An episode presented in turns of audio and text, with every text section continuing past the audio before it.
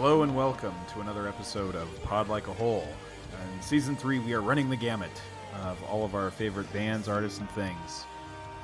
This episode, I have landed on one of our favorite bands, the Deftones, or as some boomer dad would say as they're elbowing us into the ribs, more like the tone deafs, huh? Am I right? Ha ha. More like how tone deaf that joke is.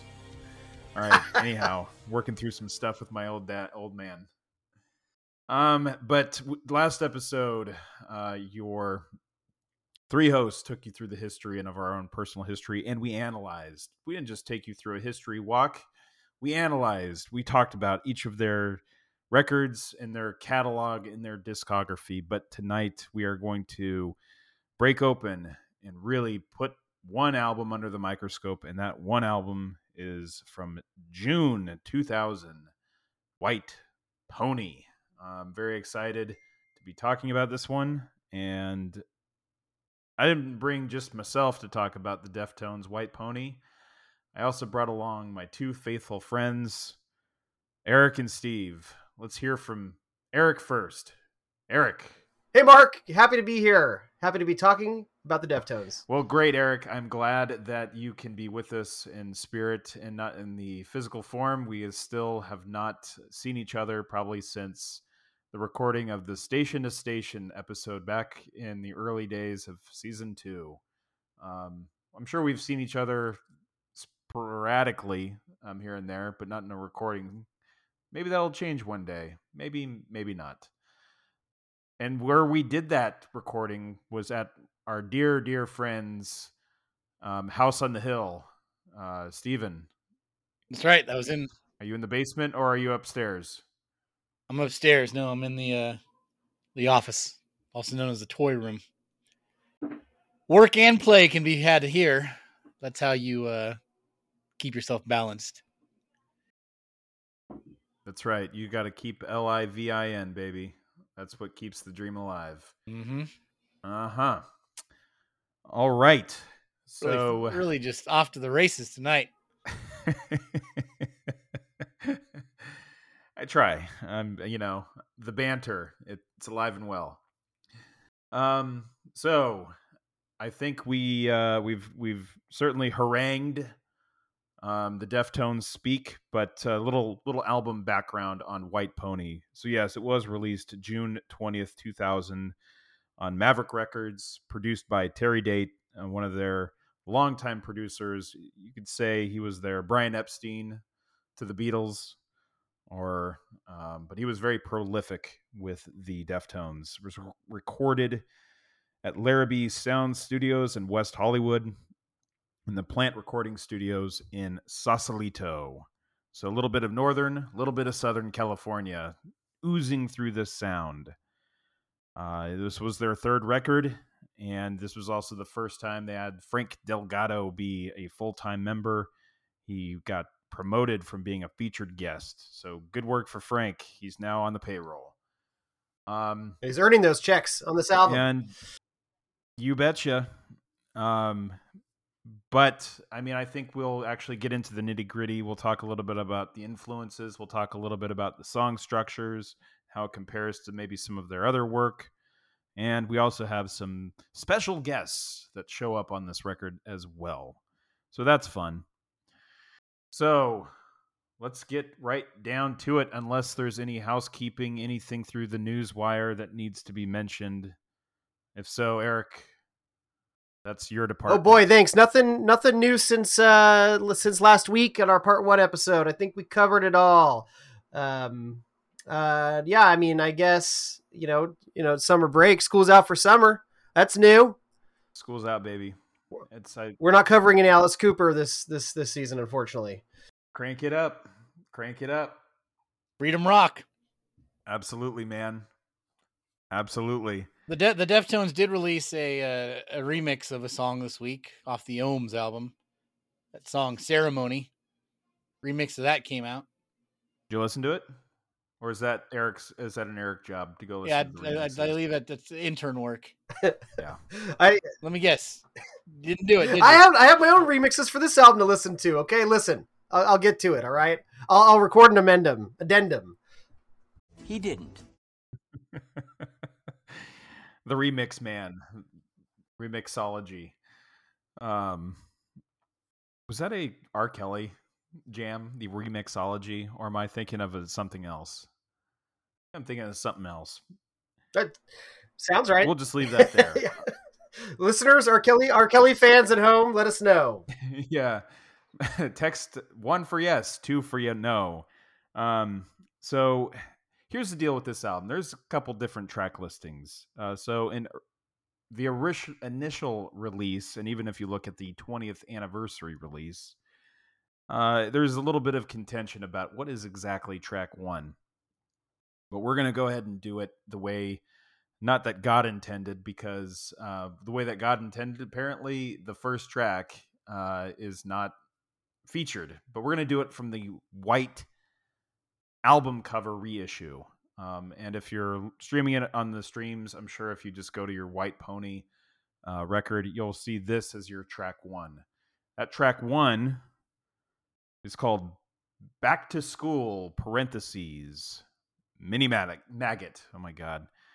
So, yes, I apparently tripped over my tongue. It is Back to School, Mini Maggot. Let's hear a little bit of that. So ride!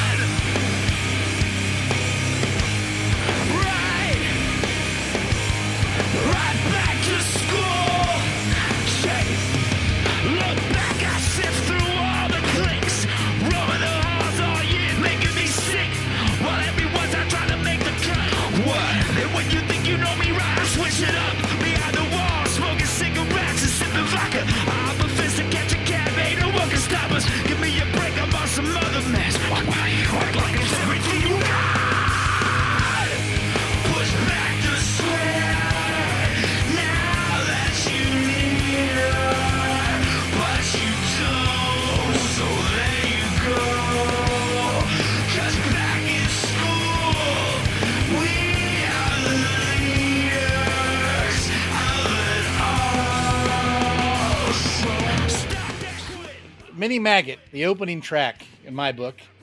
This is how the album should open.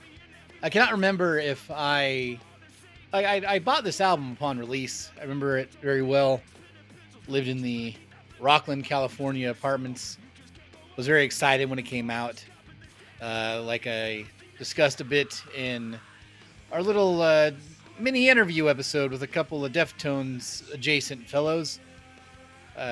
Joey reminded me that there was a red and blue version of this album that came out, and I cannot remember which one I got, but I do remember getting the album upon release, which is odd because as long as I can remember it, I thought this was how the album opened. But it was only added to the album later upon after the label said, "Hey, we're not hearing enough, enough radio catchy hits here. You guys are experimenting too much. For the love of God, can you put something out that the kids can wear their hats backwards to?" And that was this. It was released as a single, and later they re-released the record with it as the first track. Chino Moreno's gone record that he feels like they kind of gave in, and he wished they didn't do that. But sometimes the artist is wrong. And the album should be listened to in the sequence we're discussing tonight, which is opening with Back to School, Mini Maggot.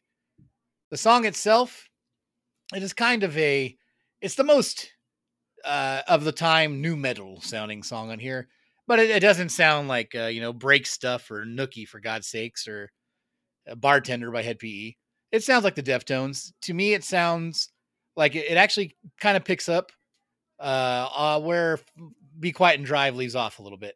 Not as longing, but some of the spaces they leave open with the guitar riffs, it gives me, you can tell it's the same band. It's the heaviest track on the album. I take that back. Not the heaviest track on the album, but definitely sounds the most around the fur-ish of the record. And I think that's a great opening track because it kind of takes you from where the last record left off audibly a little bit there. At the same time, while it does kind of pick up where they left off, it also does say, there's lyrics throughout it talking about moving on and now for the next page. And lines like now for the next page shouldn't work. They're almost Fred Durstian, but the delivery in this track, it does work for me. The whole song kind of speaks of a transition. There's kind of a going to school or graduating from school vibe to it. But at the same time, this album constantly talks about mutating, hatching, evolving, transitioning. The band was transitioning into a more mature sound.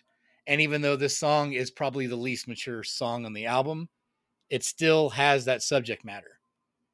On top of that, it is also a cousin to the last track, very blatantly. You'd actually have to try not to find a thread there. They share some of the same lyrics. They share some of the same melody, albeit this is much more sped up and aggressive. And what the band did was they took that last song, and when the studio was asking for a single, they rebuilt it as a single. That's my opening thoughts on this track. What do you think about this track, Eric? Yeah, complicated. So first of all, not my white pony. And I just mean that in the sense that, like, I always heard about this song and I probably saw the video or something when I was like, but like, this was not on my copy of White Pony. I'd bought in the original run. I kind of read about it before I slapped it on my, my playlist in front of the album, kind of expecting to not like it. Just in the sense that it was not so much on their part, but a cash grab from the label, and they just retooled, Pink Maggot. And the lyrics are pretty, sophomoric at times, like when he's like, and when you think you know me, I switch it up. And like, just kind of, it's rapping. It's not blowing my socks off rapping, but it's still better than, say, your Fred Durst, as you said. And then that Pink Maggot hook is infectious. And then I there's something kind of sad about adults. I guess this is more of my own issue. I wasn't crazy about my high school years, and I look back, especially the later ones. I'm just glad it's over. And like, even when I was listening to it in the car, my daughter said, why is there a grown-up singing about going back to school? And I see what she means, but at the same time, I did get swept up by this song. Eventually there's an energy to it. And it is immature, as you said, Steve. But it's just kind of, it's almost an anthem. It is an anthem. And that video, while at times is just like this slacker's dream of suddenly like skating through school and is the coolest kid and locks himself in the principal's office and stands on the desk and goes on the intercom and raps the song. So silly. But at the end, like when the music cuts out, you just hear all the extras that are in this high school gymnasium singing that hook. And it's like a sweet moment. It's like it's a nice little anthem. So I guess in the end, not my white pony, but hearing this song open and then hearing Pink Maggot end it, it is thematically pretty satisfying for a guy like me that likes those bookends. So I'm going to go ahead and say thumbs up, keep it on the album. Good. I'm glad to hear that. And to the back to school thing, I mean, the way I look at it more is like back in school, we were the leaders. Not like we're going back to school or we are schooling these other bands.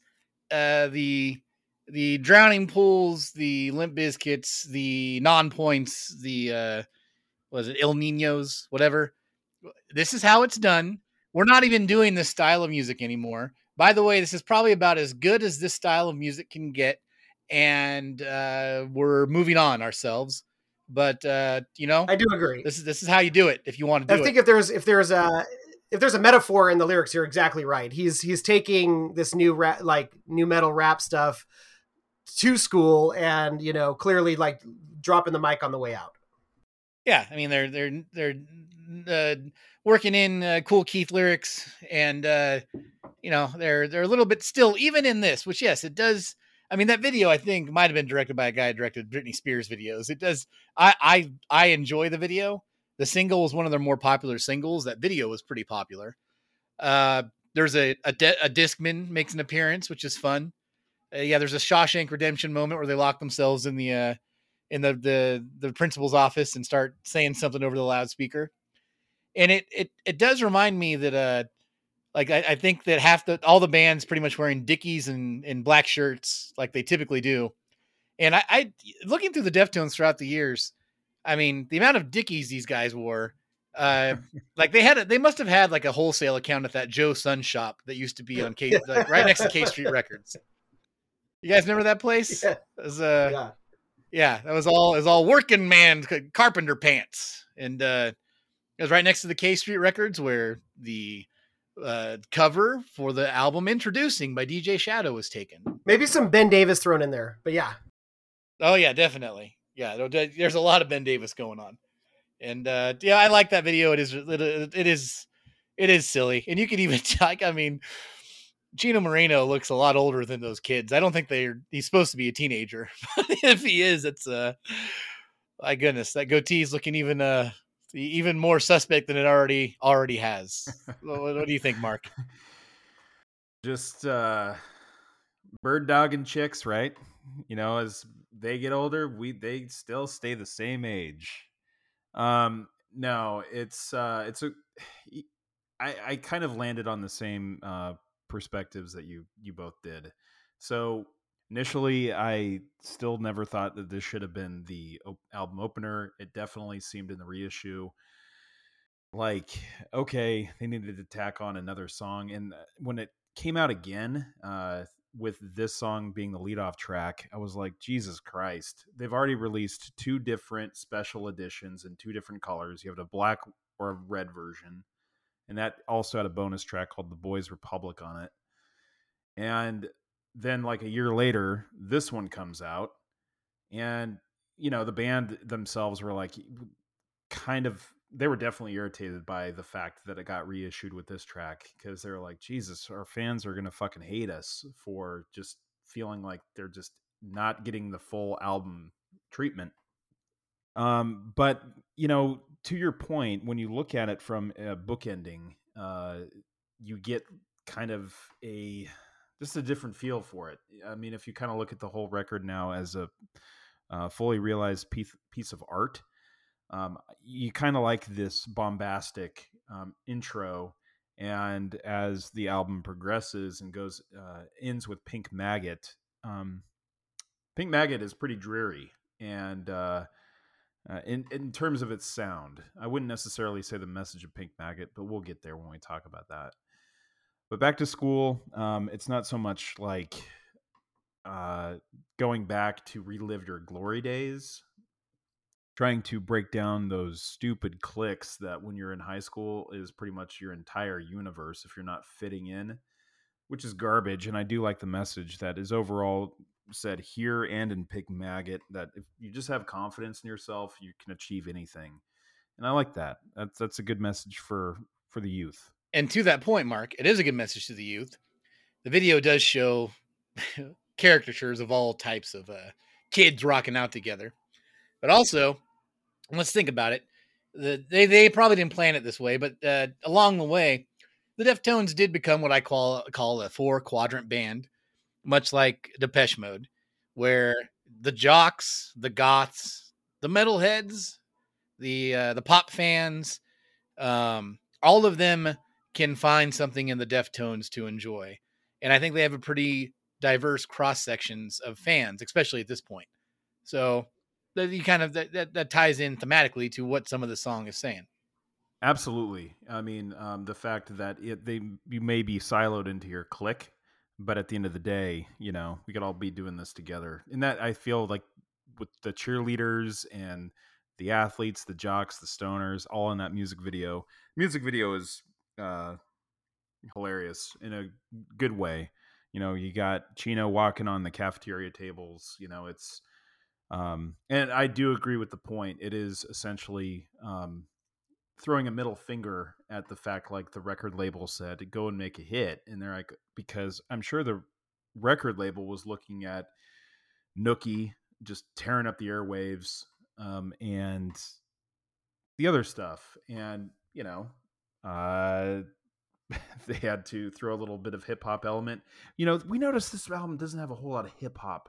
You know, I feel like we're missing on something, you know, like I think you guys should make a hit song that sounds like that. And we took it and they ran with it. And they also dunked on those people who quote unquote think they're on the same page.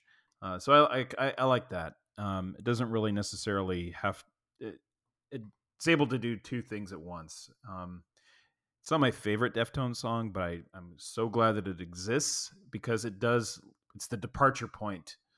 It's kind of leaving some of this new metal sound behind where there's hip hop influences. Because if you look at the rest of their catalog, essentially after this, nothing stands out for me where Chino's doing this hip hop delivery. Rap. I think that's the swan song for that. Yeah. I'm sure there's a song buried here or there, but yeah, definitely it is not a go-to. And I might even be wrong in that this might be the end of it. It's definitely if it's not the end of it, it's the last single for sure that has that type of sound at all. Yeah.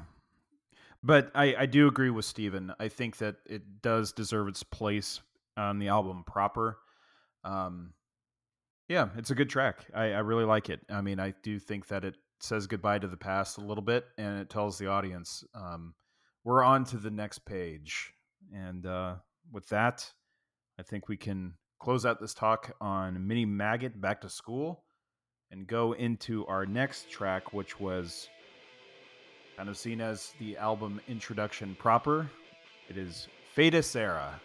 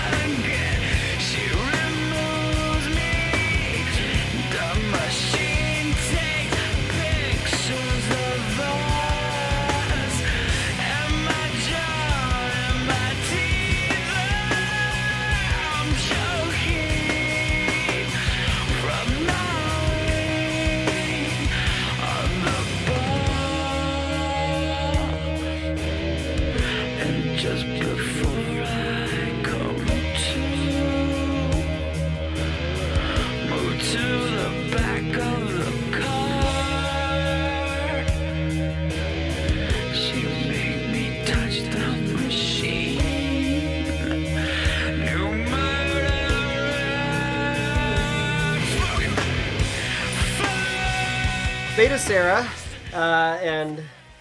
and Steve, it's Portuguese. That word is Portuguese. So if you have any people listening that with a discerning ear, I do apologize if I butchered that. Because this Fata Sarah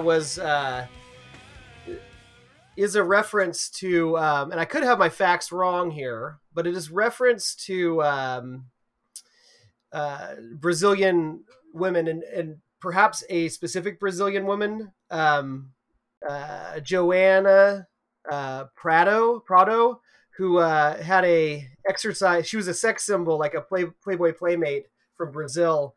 And she had a show called In Shape with Fata Sarah. That was a big success, but, there could be another definition for it, and I could have just Googled one thing and decided, hey, a Playboy Playmate, Chino would sing about that. That makes sense. I could be wrong. But the song itself is about, it's a storytelling song. It's a song about someone who has been kidnapped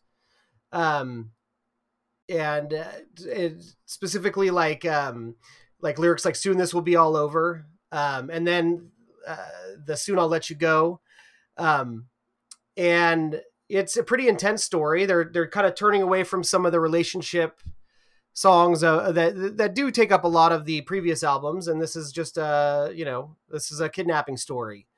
It starts with a echoey, reverby drum beat and the guitar tone that's going to define this album, which is just swooping, echoey, very Cures-ish, and then it gets kind of right into it.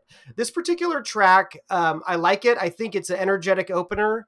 I think this song is searching for a melody and it doesn't quite find it. And I think, and the only reason I say that is because the rest of these songs don't seem to have that issue. But the Soon I'll Let You Go part is extremely catchy. And at some point in the last third of the song, it turns into kind of a shoegaze jam, where the repetitive guitars and drums really lock in, for a satisfying opener or a track two, depending upon which White Pony this is for you. It was originally a track one that is a track two, which, as I've said before, a good track two could be a track one. So this works on multiple levels here. This is Inception, and it's an insane album opener or follow up to the last track or the last sound they used to have. It's they kind of step up to this level on this album and keep on this track and keep it going from here for the rest of their albums. A lot of showing and not telling, dark imagery. I'd say the lyrics, Chino sometimes from this point forward, this band, a lot on this album, it dips into possible English translation of Rammstein songs. It's there's a level of darkness to the lyricism that in a lot of dark, erotic, sexual, sometimes violent imagery. Exploitive. Yeah. I don't know. You might want to show your math on exploitive. Well, I mean, like an exploitation film is more what I mean. Like, like sex and horror together. That's all I meant. Okay. You're like the classic 8mm. Yeah. That opening, that boom, boom, bap into the fuck 'em. And that, with that driving riff is a excellent way to open the track up. The cadence of the first delivery of each word in the verses with the beat is a very awesome, neat trick. Like that surprise us in the way that the beat hits with it. I love that. At about the minute and 23rd second mark of the song, you kind of get your first taste of this. We're going to have atmosphere on these records. When they go into when she touches the machine's new murder section, and there's this really syrupy atmosphere section. And I'm going to use the word syrupy a few times tonight. Nighttime, syrupy, not being able to see what's right in front of you. They really nail that atmosphere on this record. There's a whole, like a haunt to it. That Should I Let You Go section is incredible. That is some menacing vocal work. And what's interesting about it is that it sounds like a monster is singing it, but at the same time, you can bob your head to it, which is a fun trick. Yeah, I think this is a great, all of a sudden, they just come out of nowhere, showing you all these new tricks that this band can do. Definitely still the same band, but you've got a new type of lyric and storytelling. You've got some different vocal stylings. You've got some different vocal effects. Pretty awesome song. I quite enjoy this song quite a bit too. If you think about it, it does lead itself as a great album opener.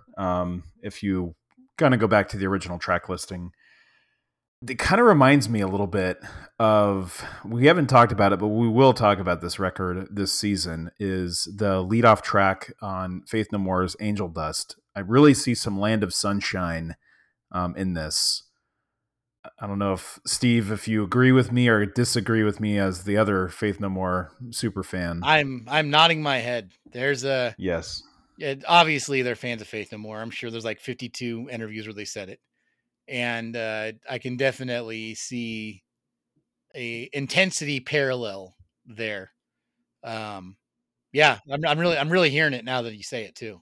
Yeah. And Chino does this thing, his vocal delivery on this song, where he says like the first three words, give or take, just an estimate, really fast. And then on that fourth word, he really likes to sustain it in a very sing-song way. I feel like Mike Patton, was the master of doing this sort of delivery. Chino has got a different type of singing style. It's definitely very breathy. It's not as, he doesn't have that baritone that Mike has. But yeah, this is a great track. I think the way that it kicks off with Stephen Carpenter or Steph Carpenter, like his guitar work sounds like a machine, which is perfect for the actual lyrical content.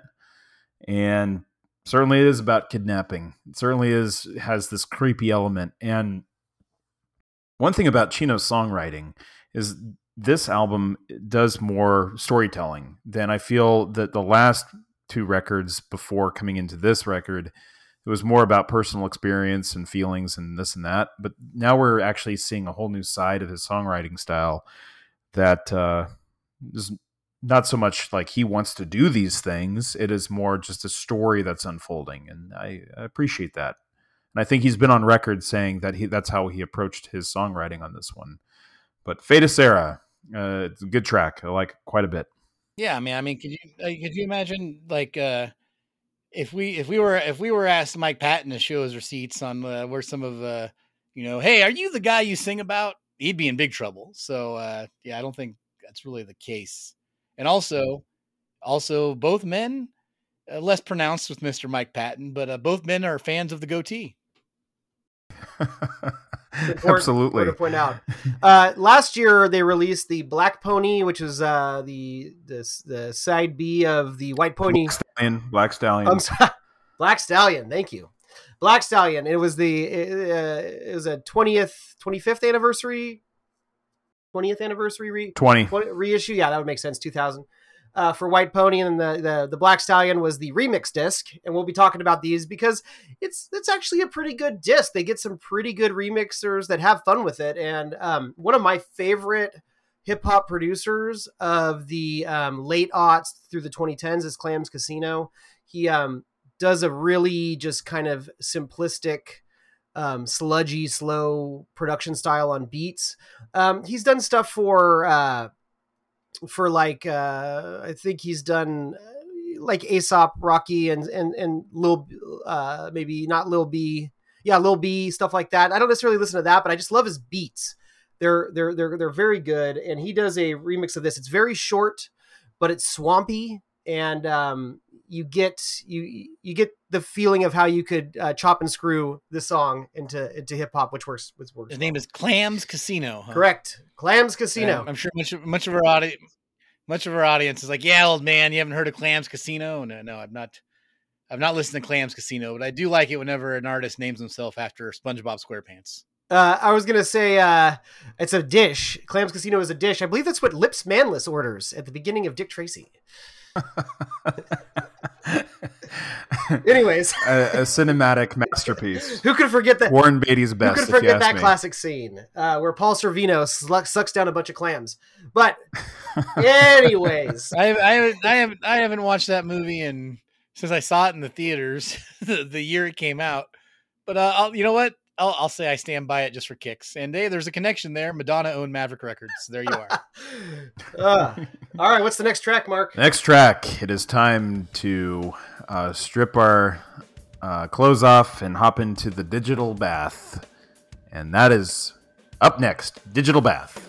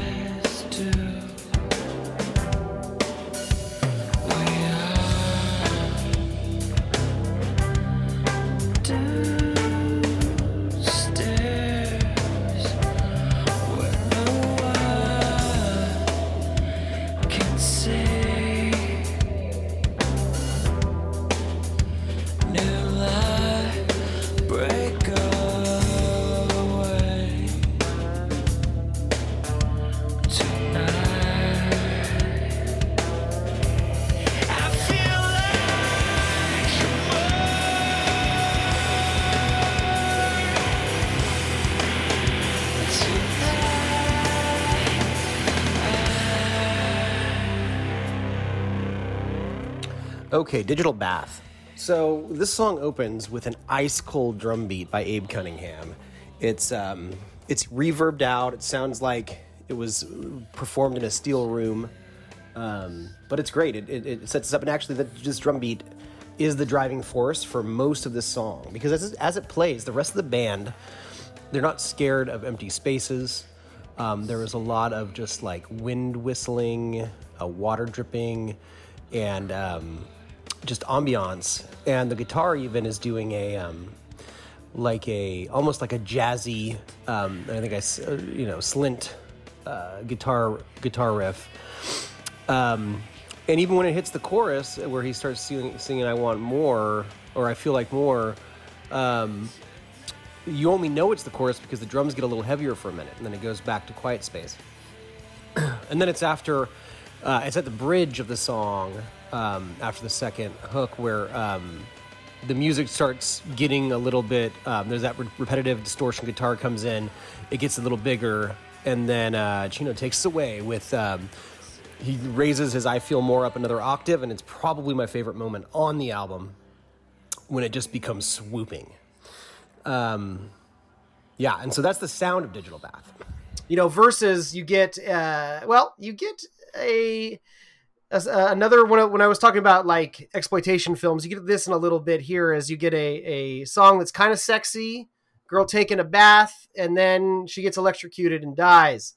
There's an interview with Chino explaining it, where it was 5 a.m. We were still up partying, and I just pictured this whole scenario of having this girl, bringing her downstairs and taking a bath, and like out of nowhere, just reaching back and electrocuting her, like throwing some device in the bathtub, taking her out, drying her off, and putting her clothes back on. Sounds morbid or whatever, but every word fit in the crevice of the song. It just worked. So that, you know, that kind of brings this like definitely the dark side of the lyrics, and not like. This interview is just as funny to me. It's I guess if it wasn't Chino, who has proved himself to be a very sensitive, romantic human being, it's a little icky how whatever he is about this. Like, what I don't understand the purpose past that. But what he doesn't mention in that interview, which you can get by looking at the lyrics, is when you get to the chorus, you get one of the biggest, most swooping moments on the album, which is because tonight I feel like more. And that's good and fine. But at some point towards the end of it, he hits that "I feel more" and he brings it up an octave. And it is probably one of my favorite moments on this whole album, where the whole music swoops together. And I feel like what he's doing there is it's just that search for, I think he's maybe relating his story to, like killers and murderers who feel more, who feel like hyper sensations when they, break those social rules such as killing. But just also what's on this album a lot is, changing and wanting to elevate to something else, and sometimes it's through drugs, and sometimes in this case it's through killing, obviously not to glorify it, but more like in a storytelling way. I get swooped up in the "I feel more" part. I think it's a lot of fun. So this particular track is a big time highlight for me. I like the at some parts the guitar sounds almost like slint, where it's very fretty and jazzy. And I enjoy that. Obviously, the ambience really, really sets this home, even though it seems to be a story about Donnie Faster from the X-Files. It's engaging for sure. And there's a really fun DJ Shadow remix of it, which would make sense because DJ Shadow is from Davis, and he's basically a Sacramento local as well, and adds a hip hop element to this already kind of choppy, sampley song. Steve, what do you think of Digital Bath? Yeah, if lore is to believe, they actually wanted him to redo a remix off the album before they even released the album, The White Pony. And 20 years later, it came to be. Yeah, this song, it was a single. There's a video for it. Video just kind of has some, images of, the cityscapes, and then like shots of the band with like their eyes blacked out, and not a lot to the video, but it's a great song. The song has 4-quadrant appeal. It's haunting. It's melodic. It's quiet. It's loud. It was on the radio. I don't remember hearing it on the radio much. Abe's drums really strike me on this song, and they will through the majority of this album. Like I said in our overview of the Deftones discography, I did not appreciate him nearly as much as a drummer as I do now. Going through their records with a fine-tooth comb and a runner, as you would say, and then for tonight, going through this album and dissecting it, his drum work really holds the room together on quite a few songs. I do think this track is more of that late night vibe to it. And instead of not being able to see what's right in front of you, this definitely feels like something you could roll the windows down and just drive to. The feel like moors could echo off into the distance, and they kind of sound like they do. They do a good job of some guitar effects and vocal effects echoing into the distance, and some digital effects electronically. This track is another one that has kind of some of the guitar strumming, not the riffs, but the guitar strumming and the quieter parts kind of remind me of not as much jazzy, but some more like Flock of Seagulls, like New Romantic style. And I think they might've just put that idea in my head because I know they're Flock of Seagulls fans and they're Depeche Mode fans and all that, well documented. You hear that in this record though. A lot of time there's melodic parts. It's not just the melody, the fact that it is melodic. They do have some New Romantic melody vibes to some of their quieter parts. It could be a Culture Club or a Flock of Seagulls song. You guys kind of hear that occasionally on this album. Yeah, they're not afraid. They're not afraid of the reverb on the guitar, which I think is the key. There you go. Yep. That's what I'm looking for. You definitely. Thank you. There's a section in this track where they use the like electronic water droplet vibe. And I always like it when there is any kind of effect that reminds me of running water or any kind of liquid. And I'm sure that's what they're going for here based on the name of the song and the story Eric told. And it goes into this, like this squelch, this guitar, just squelch. And it's some next level theater of the mind stuff going on. I mean, I don't know if that's when somebody drops the toaster in, but 1 second you're relaxing with these bloops and bleeps. And then all of a sudden there's this feedback sound. It's right around minute 2:59. You guys know what section I'm talking about. I know exactly what you're talking about. Yeah. And I gotta be honest with you. Like I used to just being electrocuted in the bathtub was something I've been afraid of since I was a little kid. If you're sitting in there and you're taking in a bath, I mean, you're stewing in your own filth. That's a problem right there. But then there's so many things in the bathroom that could fall in and electrocute you. Usually everything's unplugged, but there might be a hairdryer or a curling iron, or, I mean, these days we're all on our phones. I mean, it's too much to think of. Terrible way to die, if you ask me. The last thing you would think of is the movie Shocker. That's awful.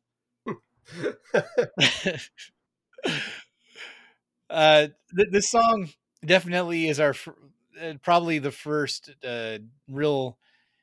I think one element of this album. This is definitely their first experimental album.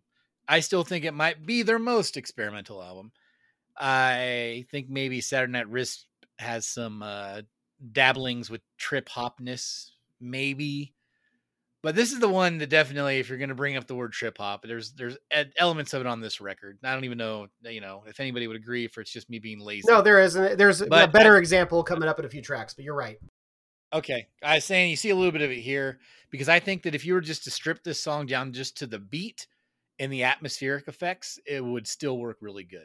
And I feel that Chino pushes his vocals quite a bit on this one. Not just screaming. When they want to get loud, he opens his, lack of a better term, his throat up more and just seems to fill the room more with a soaring vocal, not just screaming. So that's a good track. Yeah, I agree. I mean, for me, this may be in contention for my favorite track on the record. It's in contention. I don't know if that's true or not, but when it comes on, you got Abe Cunningham kind of leading things off with those I would say kind of trip hop drum beats. Like I definitely agree with what you guys are saying. And then you got that twangy spy guitar. I also had that in my notes as well. Chino's belt of Feel Like More, just what you guys have said, just echoing into the distance, that just elevates this track into just a whole nother stratosphere. But I ultimately think that Abe Cunningham is the MVP on this track. The drums hit are just heavy as John Bonham from Led Zeppelin. Just doing some fun fills all throughout. I know that Abe Cunningham really loves to lay on the cymbals a little bit.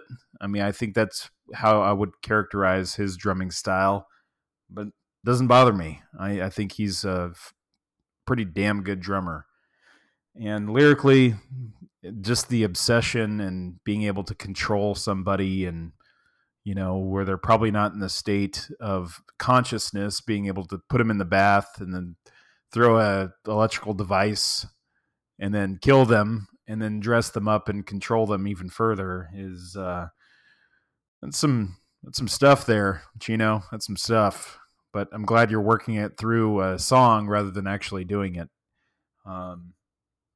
I love this track, and apparently this is also one of Belching Beaver's collaborations with the Deftones, one of 5 apparently. I had to look it up. I think it's a limited release. Can't find it anywhere.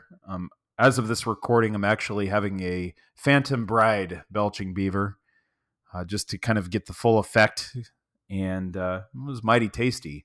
And I think I've had the Digital Bath Deftones Belching Beaver collaboration, and it was pretty good. But you can look it up, and they've done one for the entire White Pony. They've done one for Good Morning Beautiful. But look them up. Apparently, Deftones also in the beer making business with Belching Beaver. Now that's a sponsor. I think we could all sign off on. Yeah, absolutely. So with that, I think it's go time into our 4th track, which would be Elite.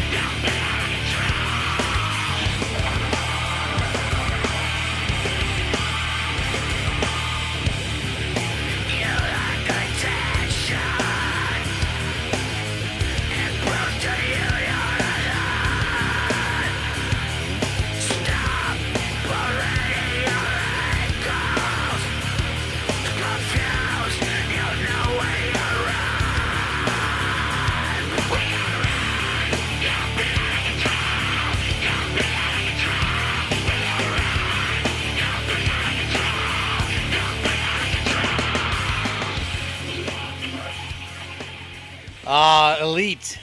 When you're ripe, you'll bleed out of control. That is some suggestive lyricism. Or, if not suggestive, then aggressive and visceral lyricism. And again, this is another track that has some lyrics that reference changing or mutating, in this case. You know, something being so ripe it bleeds out of control. Maybe opening up. Album's full of that stuff. I like this track a lot. This is an all-timer Deftones track for me. They played it live 275 times. They still play it live on some of the more recent tours. I really dig this song. It is just it is an ass kicker. There's a lot of like things rotting discussed and flies in it. And at the same time, you're talking about rotten fruit, but the song's a head bobber. It's a fist thrower, you know, or rather than fists. You know, a lot of times when I listen to this album, I do actually throw my hands in the air. I do. There's parts that are awesome that kick ass. And I even sometimes do that like weird, like, it's not a fist. It's more like you tuck your thumb under your hand and you're The rest of your fingers are kind of arched out. I don't know how to describe it. Maybe it's like the drawing of the significant other character on the Limp Bizkit album, but it's there are times where I throw my hands in the air to this record, and this is one of them. It's such just a badass song. I don't think the song could be any longer than it is. It would be too much. Somebody might get hurt. It's just a very, very aggressive song. There's a moment at the minute and 30 second mark where the guitars start doing this like scratching effect, and it gets so intense, and then it gets back into the meat of the track. That part right there would fit into the first two records. I think this song could fit into the first two records. The parts that wouldn't fit as much, though, is there's some really awesome electronic vocals on this. I'm not sure exactly what effect they're using, but there is some robot singing during the Thick with Honey bit. Again, honey is another reference to insects. And there's some really cool electronic vocal effects on this thing. And the vocal effects, the robot voice they use, it still gives me that nighttime vibe. Like somehow almost all these songs bring me back to something about this belongs in the middle of the night. And this track, to me, it is the vocal effect they use for a few sections. And Cheese, the bass line is awesome. It really moves. It's really just pummeling. And this whole song is just a pummeling bastard. It's great. Top marks. I am a huge fan of Elite.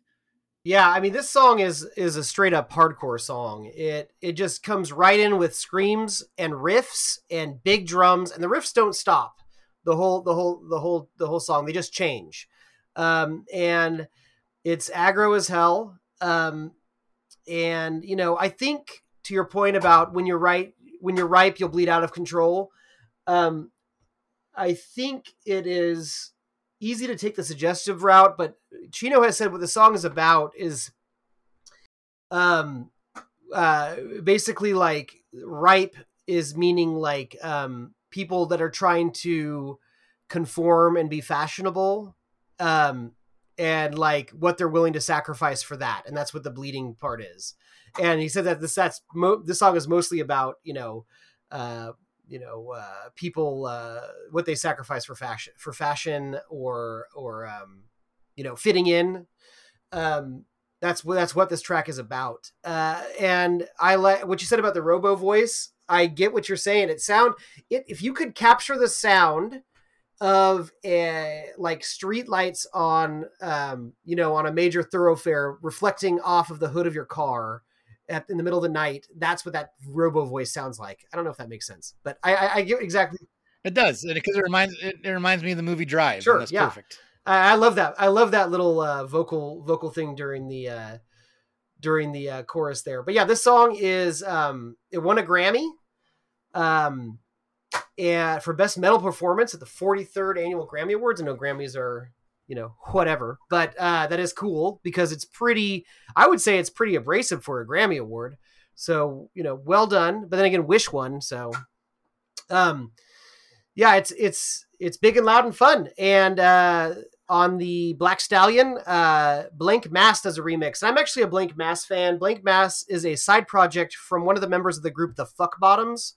And it is they do like, I would say of all the new like electronic industrial type groups, as far as kind of being a throwback to the old Throbbing Gristle, they take organic sounds and really just sample them until you've got a beat that's, and what's different than Throbbing Gristle is they generally have a beat that's like club ready, but they're using really organic sounds to do it.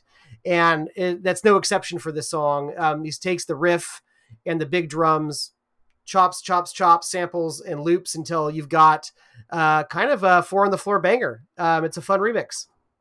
That's the Fuck Bottoms, not the Fuck Buttons. Oh, is it the Fuck Buttons? In my head, I think it might be the Fuck Buttons. Fuck Buttons. Unless there's two different bands. In my head, I always thought it was the Fuck Bottoms. Oh boy.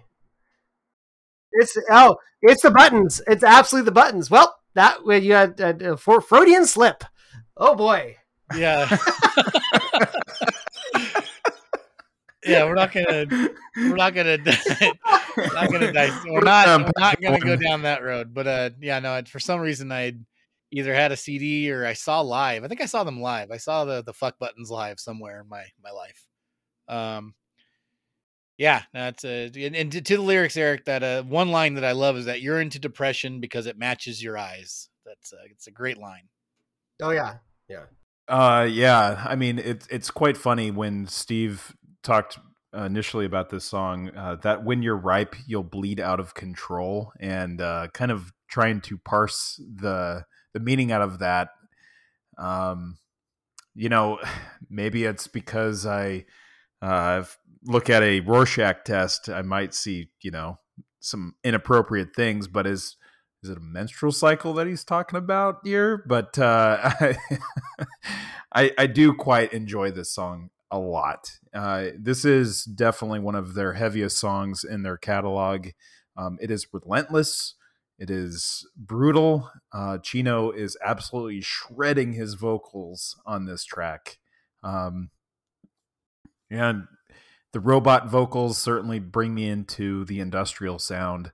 I know that Chino is also a big fan of Skinny Puppy off that remix Distemper record that Skinny Puppy put out. Chino, I think, remixed a song off of Last Rites.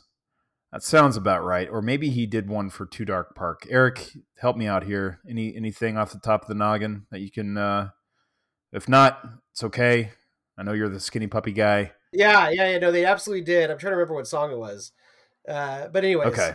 Yeah. If you can't remember, it's fine. Yeah. But I know that Chino's a big fan of Skinny Puppy, and having those robot vocal effects... fits in very nicely. Whereas in the last track, I thought that Abe was, you know, the front and center MVP. Steph is absolutely just fucking killing it. The guitar tone is turned up to just a get out of town tone. I mean, just absolutely brutal, relentless, building, falling on you kind of sound that I also feel that Botch love to do as well. If you haven't listened to We Are the Romans, maybe we'll talk about that record next season. But man, there is some heavy guitar tone on that record, and that kind of brings me here. Both released the same year, if you can believe it. I think both of them released in 2000.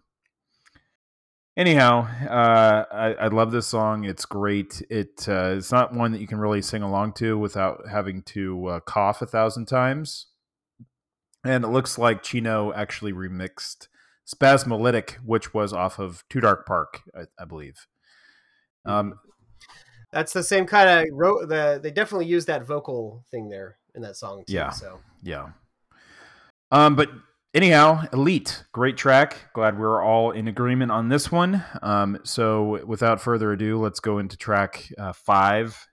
And that would be, I'm going to say it the way that it's actually should be said, Prescription Queen. If you want to call it RX Queen, well, that's on you. Let's hear a little bit of Prescription Queen. We Are the Romans came out in November 1999. Close enough.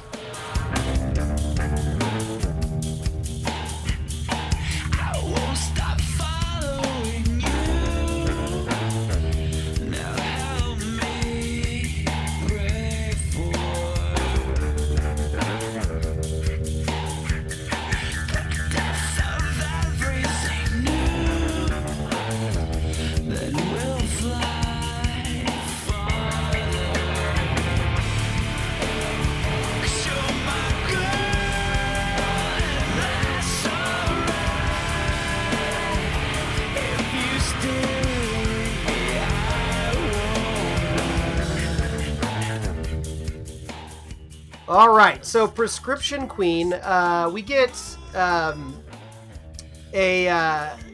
very interesting one, also in the trip hop vein as far as a lot of atmosphere. We get a little bit more of that echoey guitar.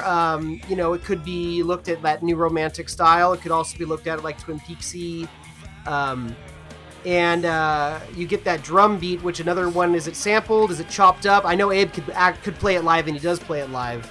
It definitely sounds processed, but in a way that totally fits this song. Experimenting with some of those sounds that I know Chino would try to do again in Crosses and in Team Sleep. There's a really cool thing that happens is over the drum beat, there's a sample of like woodblock percussion that they play, which adds just a really cool feel to the song, and adds a little flavor, adds some layers to it. The song itself is about a codependent relationship. Two people, addicts that are in love with each other, and they can't separate the love for each other from the love of the high. And there's a lot of some imagery of, the negative side of that, but ultimately when it comes down to it and you get to that chorus, "You're my girl and that's all right. If you sting me, I won't mind." That companionship is still there. It's still important. There's a sweet aspect of the song, even though it's maybe covered in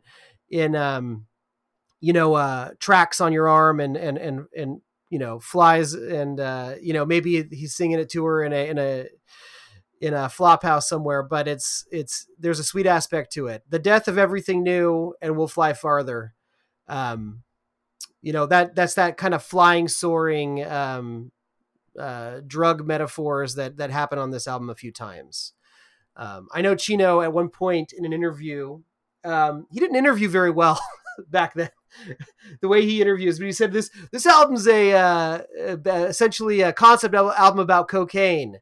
And I think I don't know if he was just trying to be obnoxious to the interviewer or whatever, but like that totally short sells this album. I mean, I think there's definitely a cocaine element to this album, no doubt about it. Especially in like the energy and some of the sound effects. But it's, I think there's more to it than that, but good. Well, they were in their mid to late 20s. Sure. Let's say mid 20s, like 26, something like that. Right. Think of the stupid shit we still said when we were 26. Sure. So I wouldn't be surprised. Yeah. I mean, think of some of the low budget movies you were making when you were 26, Eric. You wouldn't say some of those same things now. Of course not. No, all I meant was, I think he's underselling, I think a lot of the themes in the album, but hey, he was trying to be an enigma, and I guess I respect that too. This song though is pretty great. I do enjoy it. Salva, who I don't know who Salva is. Salva did a remix. And there's some just mostly just chopping and screwing going on in it. But yeah, it's a great little track. It's one of the more sonically interesting as far as a departure from the rest of the album on here. What do you think, Steve? Yeah, it's funny you mentioned Twin Peaks, because I definitely I wrote down Lost Highway for this track, which now that I think about it, Twin Peaks makes more sense. But at the same time, the late night vibe this whole album has reminds me of the cover of Lost Highway. And Dick Morant is dead, all that good stuff. I definitely get that vibe on this track. You're dead on with that Twin Peaks guitar, that boom, boom, boom, boom, boom. That's totally what they were probably going for. Like they probably watched Twin Peaks and then wrote this song. If nothing for that, just that guitar tone. Definitely, you could imagine the Twin Peaks theme song coming in soon after, or I don't know, Dick Tremaine coming in and smoking a cigarette right in the middle of the room. So Lucy, great comparison there. I also wrote down Quentin Tarantino, because I was struggling to figure out kind of the theme of the song, like you said, and I think what I meant by that was, maybe you could go with like a True Romance type thing here. Not as much that they were drug addicts, but yeah, there's like a Bonnie and Clyde type thing going on here with the codependency. You're totally right. So you and I were thinking of some of the similar themes to an extent. I definitely felt the relationship vibe going on in this track. There are lyrics in this track about things getting stung, like you said. And again, insects all over this record. And they're, the way that the look at them and what does he say? Look at them now. Look at them sting. What does he say? Well, I guess you guys aren't going to pick me up, but the way. Hold on a sec. It says I was had to bring it up, and now look at him. Look at him now. Look at him sting. Yeah, that's what he says. Yeah, yeah. The way that they deliver that. Go back and listen to it. There's kind of a Trent Reznor vibe to that of that section right there. I think. Maybe I'm just thinking of like Reptile or something, but the way that section's delivered reminds me of a certain type of Nine Inch Nail. And yeah, this song is a total change up for them. I don't think you find a lot of it on their other records. You might find some of it on some of the side projects to an extent. Cool song. And I really dig the Digital Decay outro with like, it sounds like, you know, banged up calypso drums getting just picked apart. Pretty cool way to end the song. Yeah. I mean, okay. So my notes essentially on this track is that guitar riff starts out like a futuristic Western. So to Eric's point, yes, has that spy guitar. I like this song quite a bit. Yeah, but overall, I agree with Steven, the Digital Decay that it falls. And it's funny that you say that. I remember when me, you and Seth were trying to maybe form something together. That was like a working title of our band, Digital Decay. But the calypso drums, I don't know if that's just a detuned Lars Ulrich Saint Anger drum snare, or they actually did some really cool beat effects courtesy of Frank Delgado, but definitely gets some calypso steel drums at the end of this one. Good track. Yeah, for the record, that Digital Decay thing was approximately 22 years ago, when we were 19 and 18. It sure was. That's I know Eric might use that title now for a project, but we've all grown up. Sure, why not? Why not? I played bass in a band back then called Maximum Effect. I was just going to say, when me and Steve remix one of Eric's tracks, we're going to call it the Digital Decay remix. Oh God, please do. Awesome. All right. What's next? Street Carp. Street Carp it is. It's time to see if there's any fish in the street, because it's Street Carp time.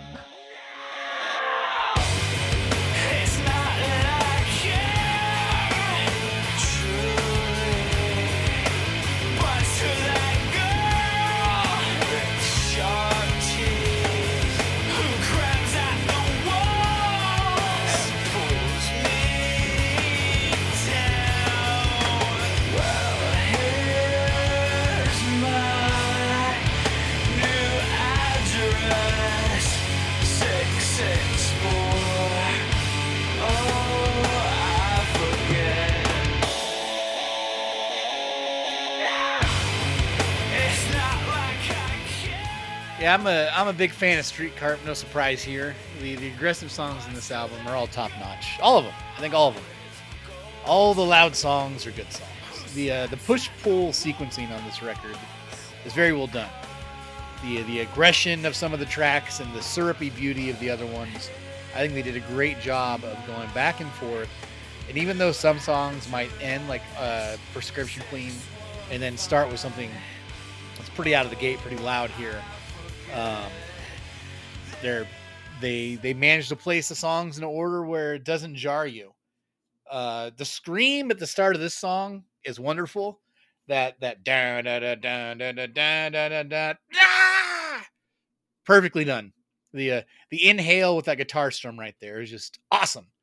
That's another like punch the air moment on this record. You can imagine yourself just throwing your whole meat hook in the air and dancing with a bunch of goons at the show to this track. I think it's a great track. And it's got some of the Chino bird calls, as I like to think of them. The woo, it's kind of like a high altitude, out of breath exhale in this track. And it's got, again, a cool digital touch to it. It doesn't sound totally clean, and I like that. This track has a lyrical motif I enjoy, which is talking about phone numbers or addresses and trying to remember them. I don't know why. I am not going to show a lot of my math, but whenever a song has a phone number in it, I'm amused by it. I like it. 867-5309, Jenny, that's a good one. And I can't think of a whole lot of other ones right now, but that is a good one. And whenever I think of that song, that's kind of a cousin to Jesse's Girl by Rick Springfield. I'm a big fan of Jesse's Girl. How do you guys feel about Jesse's Girl? It's a great track. I mean, if you think about Boogie Nights, it's an all timer. Sure. In the right context, I enjoy it. I have my cousin's husband at every wedding. He performs a full lip sync of this song. It's become a thing, and he ups it every time. It gets more ridiculous every single time. Anyways, Jesse's Girl. Yeah, I like Jesse's Girl. I also like Summer of '69 by Bryan Adams. I'm 40 years old. I can do this. I can like these songs. How about Jack and Diane? Are you feeling good about that one? I don't know if there's any phone numbers in it, but there is a lot of sucking on chili dogs. It's okay. It's no everything I do.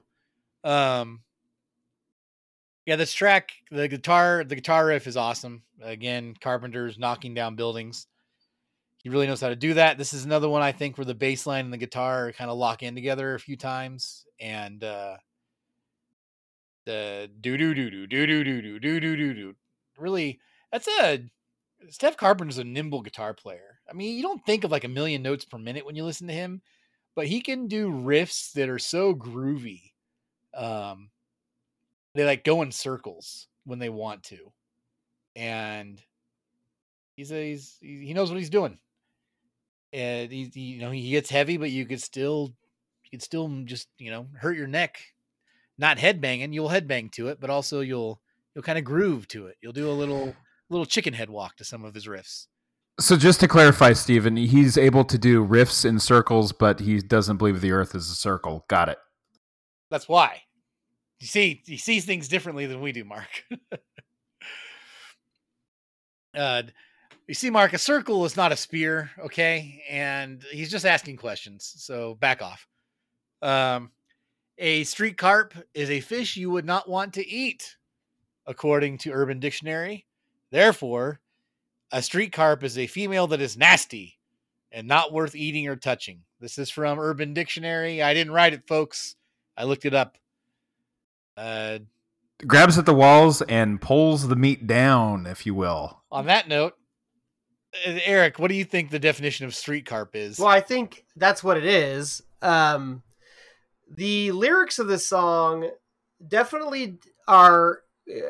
there's a few moments where I think Chino kind of falls back into his kind of old songwriting style, which I'm going to call, and I don't mean this disparagingly necessarily, but I'm going to call it brokenhearted bro.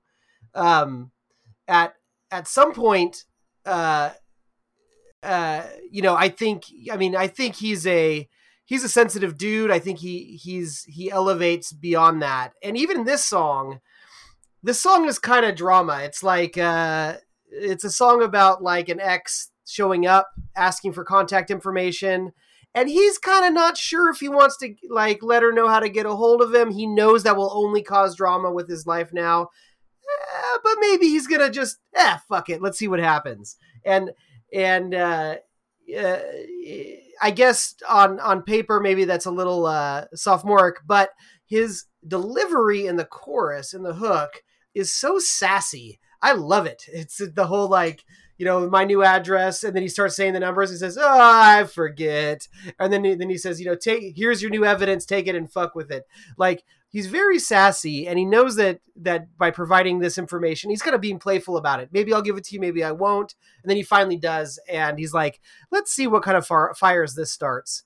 Even though it's maybe going back to some of his less developed subject matter, he's got this swagger in his delivery that makes this song a lot of fun. And I have nothing more to add to Steve's musical. Like the music on this track is huge and great. And that really does all the heavy lifting. Phantogram does a remix. They're like a synthy indie band, guy girl singer. I think they've done some songs for they did some hooks for Big Boy, like they cross over a lot. And they do a cool thing with this song where they kind of remake it, but they add it, they make it more synthy, and then they sing over the hook, which is kind of fun. I always like when the remixers aren't afraid to add their own vocals to it too. So that's a fun one. Pretty. Mark. I'm a fan of Phantogram. Yeah, for sure. For the record. Phantogram is good.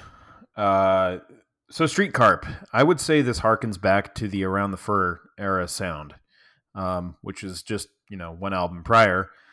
But, in my mind, I feel like this is one of the first songs that they wrote for this record. It's probably not true, but it certainly just feels that way coming off of Around the Fur. When I say that, I think that it could easily have found a home on that record as well without really being, out of place. I don't hate the song. I don't entirely love it either. For whatever reason, I still have to remind myself, it's not bad. It's fine. It's good. It just doesn't stick out because I think the rest of this record is so strong on some of the, the big swings that a lot of the other songs take. And I feel that this one still tries to do a little bit more into the past. And how I have to remind myself of what this song is the whole address thing.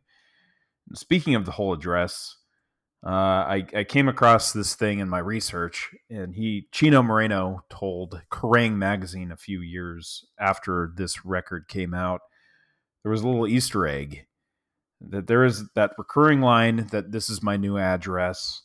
And the last time he says it, 6150, I confess, that apparently was his Gmail account for years and years, yet no one ever contacted him. No one ever picked up on it. It was a little thing in there. So I don't know if it was Chino at 6150 or 6150 at Gmail, but whatever it was, that was his Gmail account. So there you go.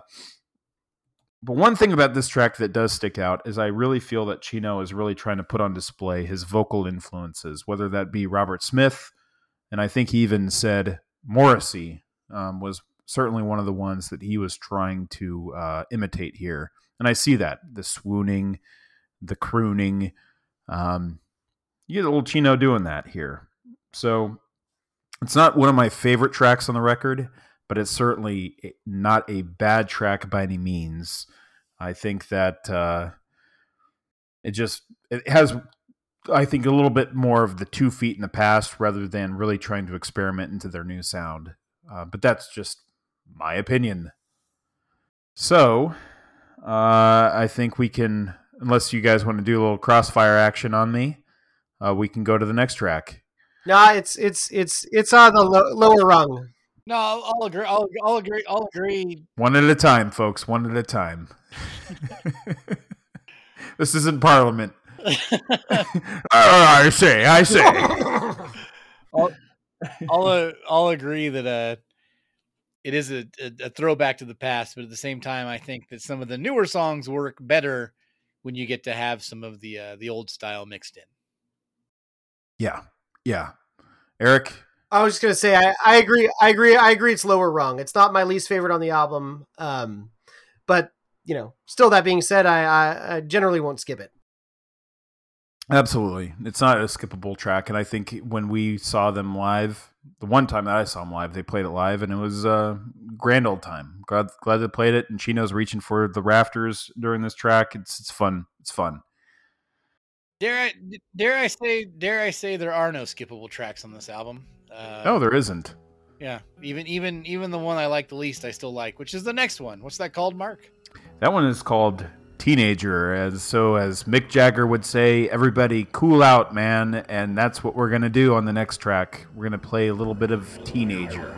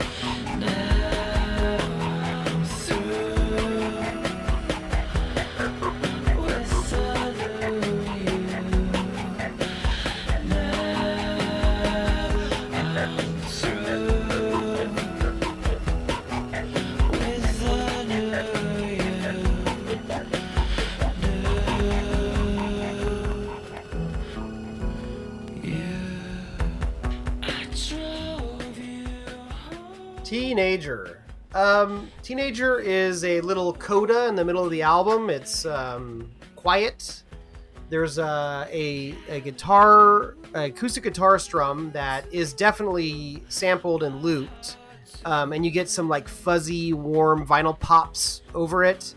And you get a drum, you get some Abe drums that are also sampled and chopped into a little bit of a drum and bass thing in the background. But it's still mellow. It's not like super active.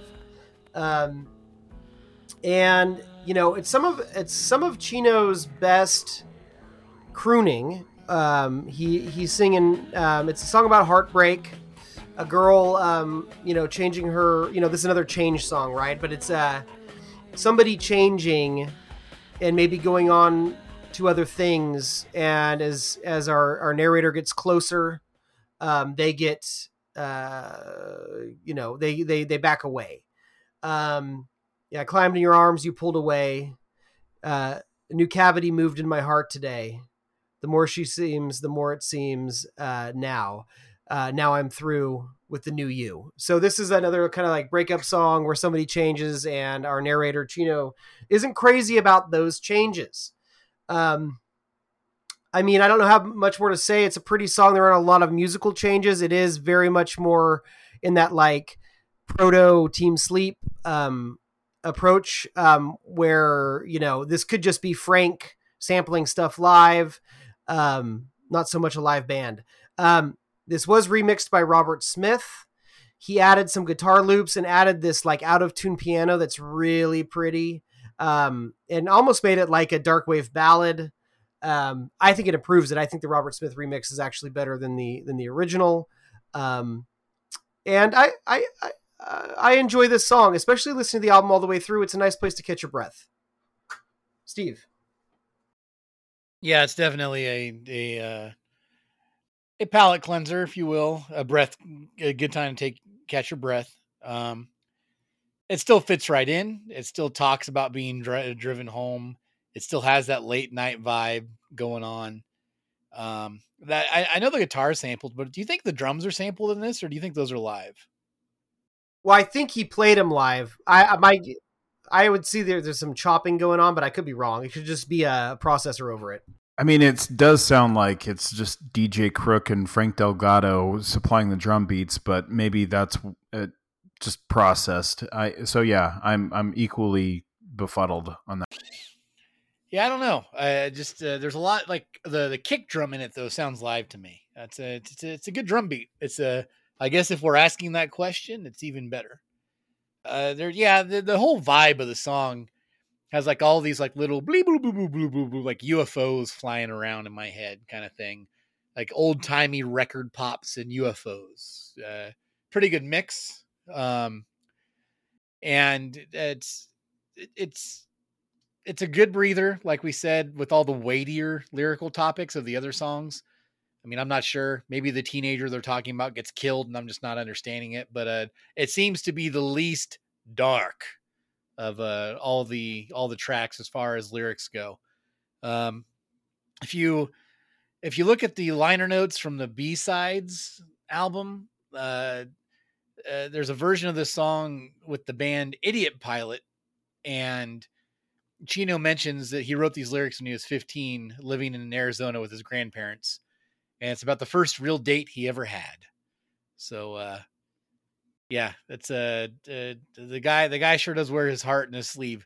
He'll even go back years ago and dig up poetry from when he was literally 15 years old. And I actually respect that. Wow. I didn't know that. Actually, that makes it almost better.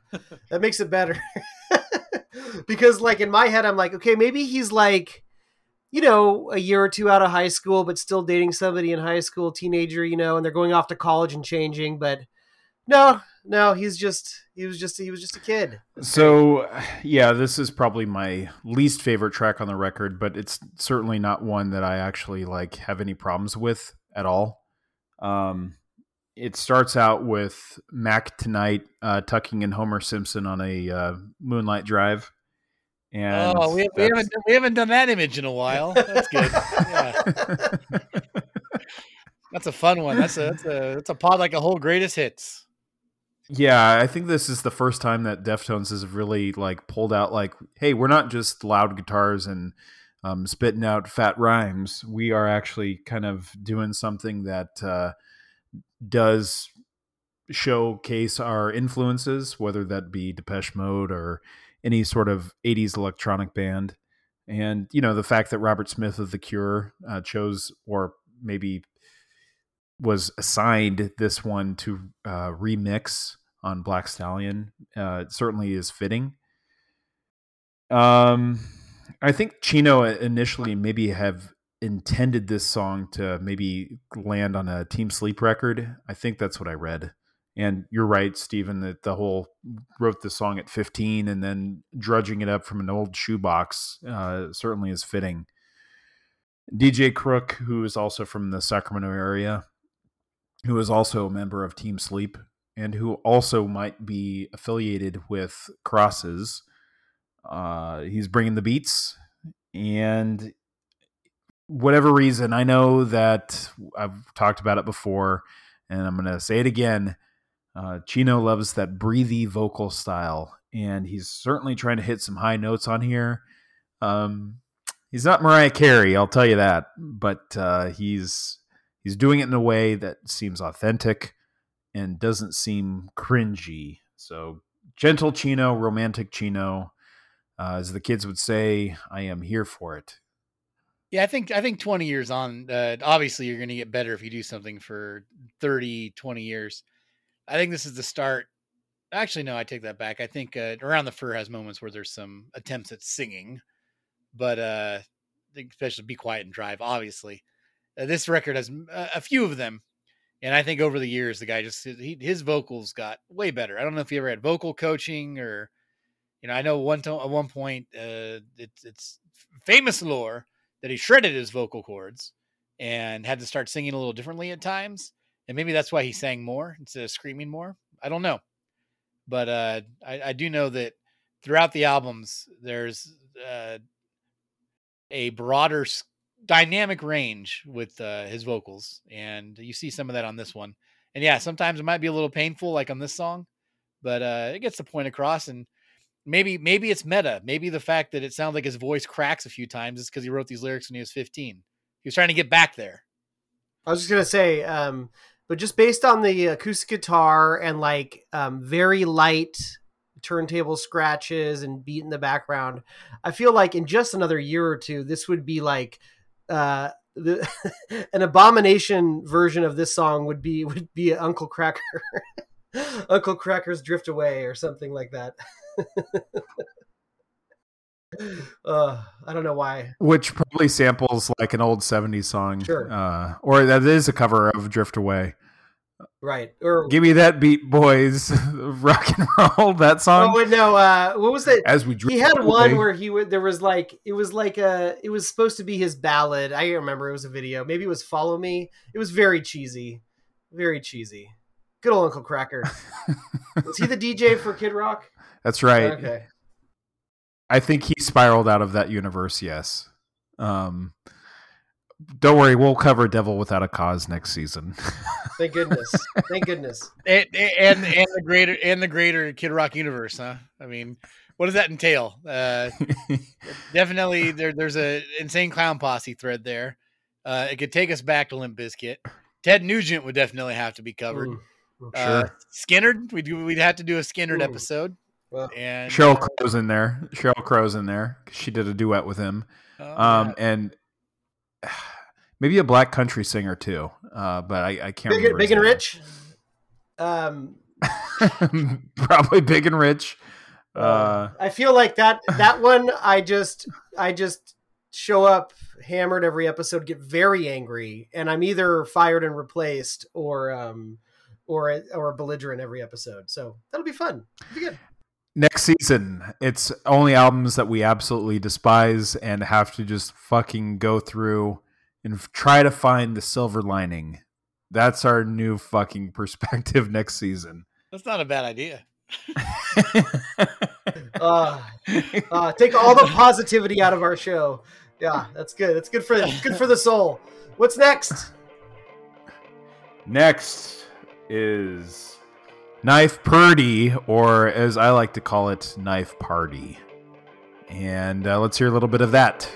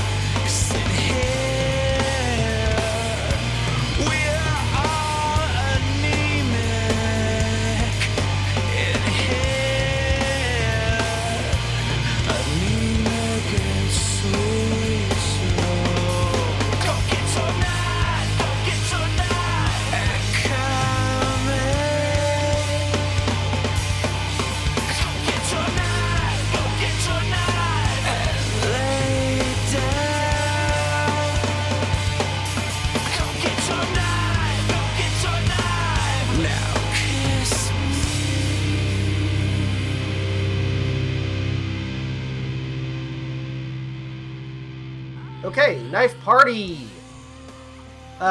So apparently this came out of an experience on the tour bus. Everybody was drunk and high, and I believe it was Abe's knife collection got pulled out, and it was just like some dangerous, but they were being dangerous and reckless and been having fun, and just kind of inspired this kind of not unlike like moments of Digital Bath. It kind of inspired these lyrics for Chino about, I guess, like tempting fate, and feeling alive because you're acting dangerous. My knife it's sharp and chrome. Come see inside my bones. All the fiends are on the block, and I'm the new king, and I'll take the queen.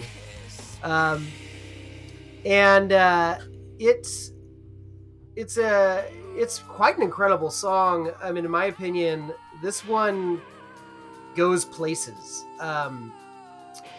It starts off pretty. It's got a pretty good strumming drive to the guitar, and then that whole catchy like "Go get your knife" in the chorus is great. But then at some point in the last third of the song, there's a breakdown. And the drums just go big, and we get Rodleen Getsic comes in to do the vocals, and she does this kind of moaning scream, almost kind of tribal vocal in the background as things get spacey. Frank Delgado's going nuts on his equipment back there. Things get spacey, and she's singing. She's doing kind of like a. almost like an Enigma thing, but in an edgy way. And then at some point when Chino comes in, her vocals go down, but you can hear her screaming her head off. I had it on headphones. It was almost terrifying. She was screaming her head off as everything builds to this kind of huge, huge ending. This song is intense, and I think it's a high point on the album. It's quite good. What do you think about this one, Steve? Oh yeah, this one's it's an all-timer for me. Even back 20 years ago, this is one where I was like, whoa man, this Knife Party track, whoo, like it just seemed to a 20-year-old this song sounds deep, and it's got some depth to it. It's great. It's got some airy guitar strumming, opening it up that unlocks a big riff that comes into you, and the song continues to have a movement of expanding and contracting and soaring. It's definitely a loud, quiet, loud song, but it's not blatant about it. It's organic, and I think it's a good indicator of some of the direction this band can go in. I don't think they ever write a song quite like this again, but they definitely do try to play with atmosphere quite a bit in the future. And they do a lot of that on this track. That showpiece is obviously that vocal solo that you talked about. Instead of Enigma, it's always reminded me of Pink Floyd. It definitely sounds like the backup singers in Pink Floyd to me, which is a really simple, basic comparison, but you know, the ears hear what the ears hear.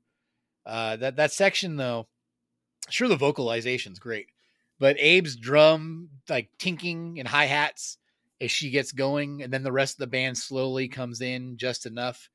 And then when she starts screaming, the band kind of goes a little more, but they never overshadow her screaming, which is in the background. And at that point, you're right, Chino is singing too, but she really got it going. And the she is a woman named Rodleen Getsic, and she was recording something nearby, I believe, at one of the two studios. Funny enough, I was looking her up, and she's also an actress, and she was in a movie called Bunny Game.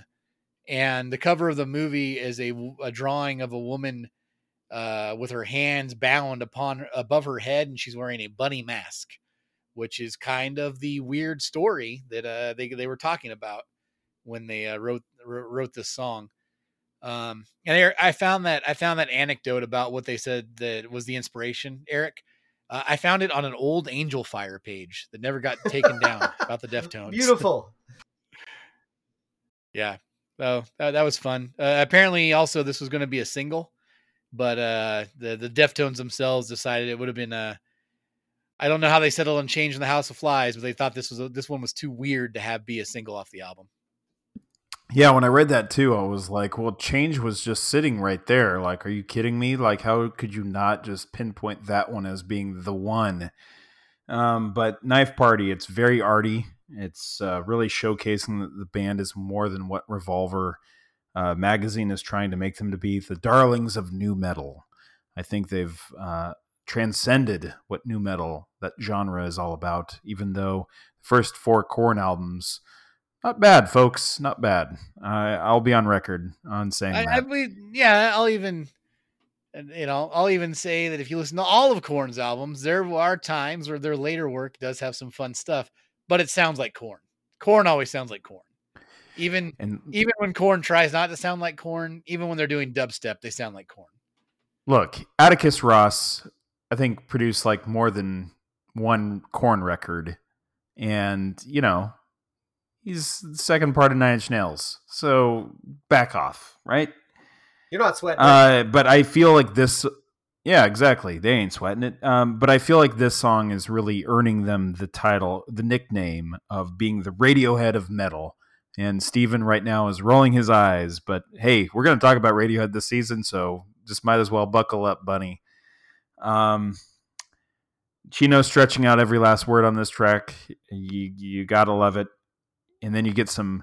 I know that you have described it as tribal, but I ascribe it to the Natural Born Killers vocal of Neurasat, just really shrieking when the prison riot is happening in Natural Born Killers. That's where I go with this fair female vocalist. Yeah. Oh, that's fantastic. It's haunting. It's absolutely haunting. While listening to this song, it just immediately transports you to driving down a really dark country road where there's like no light pollution. You're just a lot of trees around you. That's the element that I get. I'm back in the truck driving through the side streets of Loomis, and then it's 1:00 at night, and that's where this song takes me. How many cans of Surge in the bed of that truck?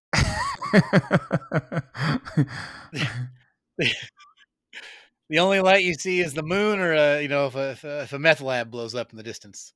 But again, this record, it's not quite a concept album, but there's definitely reoccurring themes, and there's also just a reoccurring atmosphere that they of just late night drives. It's just, it's there. It's totally there. Nobody can deny it. And I think that takes a lot of talent to have something be this consistent as with the feel that this record has. It's pretty awesome. Yeah. Yeah. It certainly is. But it is time to make sure we have our passports. It is time to make sure that we have all of our vaccinations in a row. And we're not going to go to the bad Korea. We're going to go to the good Korea on our next track, Korea.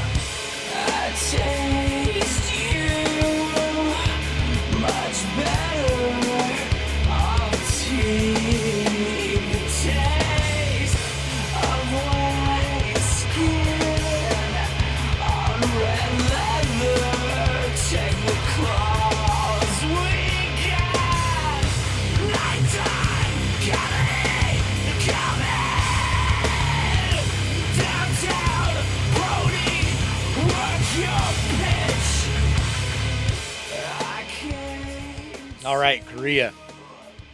This song to me is undeniable.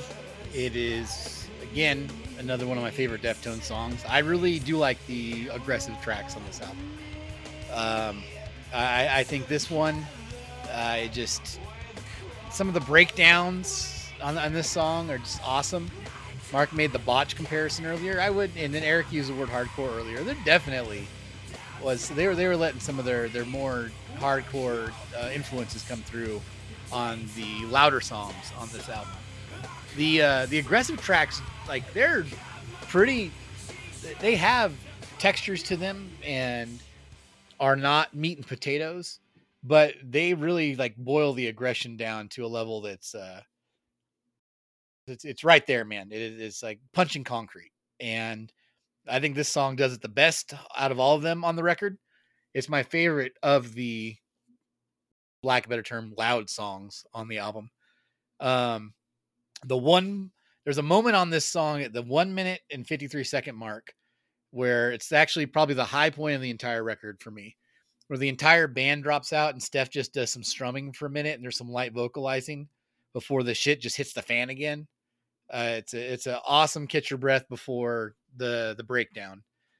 And, there's a bit in this where right after that, during the breakdown, there's kind of like a beatboxing robot grunt, and the riff and the bass are in lockstep, and everything for me at that section right there during the breakdown, but still there's this weird little beatboxing robot voice. It's like a clicking. It's like a malfunctioning click during the breakdown. It's just, I love it. Everything right there at that moment for me on this record just clicks into place. You can put this song in a box and give it to me for Christmas. I love this track. And I think the bass line on it is a standout on the album. And there's the difference between this one to me, between this and Elite and Street Carp, is I think this one has some breathing space with some of the verse deliveries that the other two don't. Just a little bit more of a completed song to me. And also another one where I think it's like a future vision of some of the way they blend styles on some of their future albums.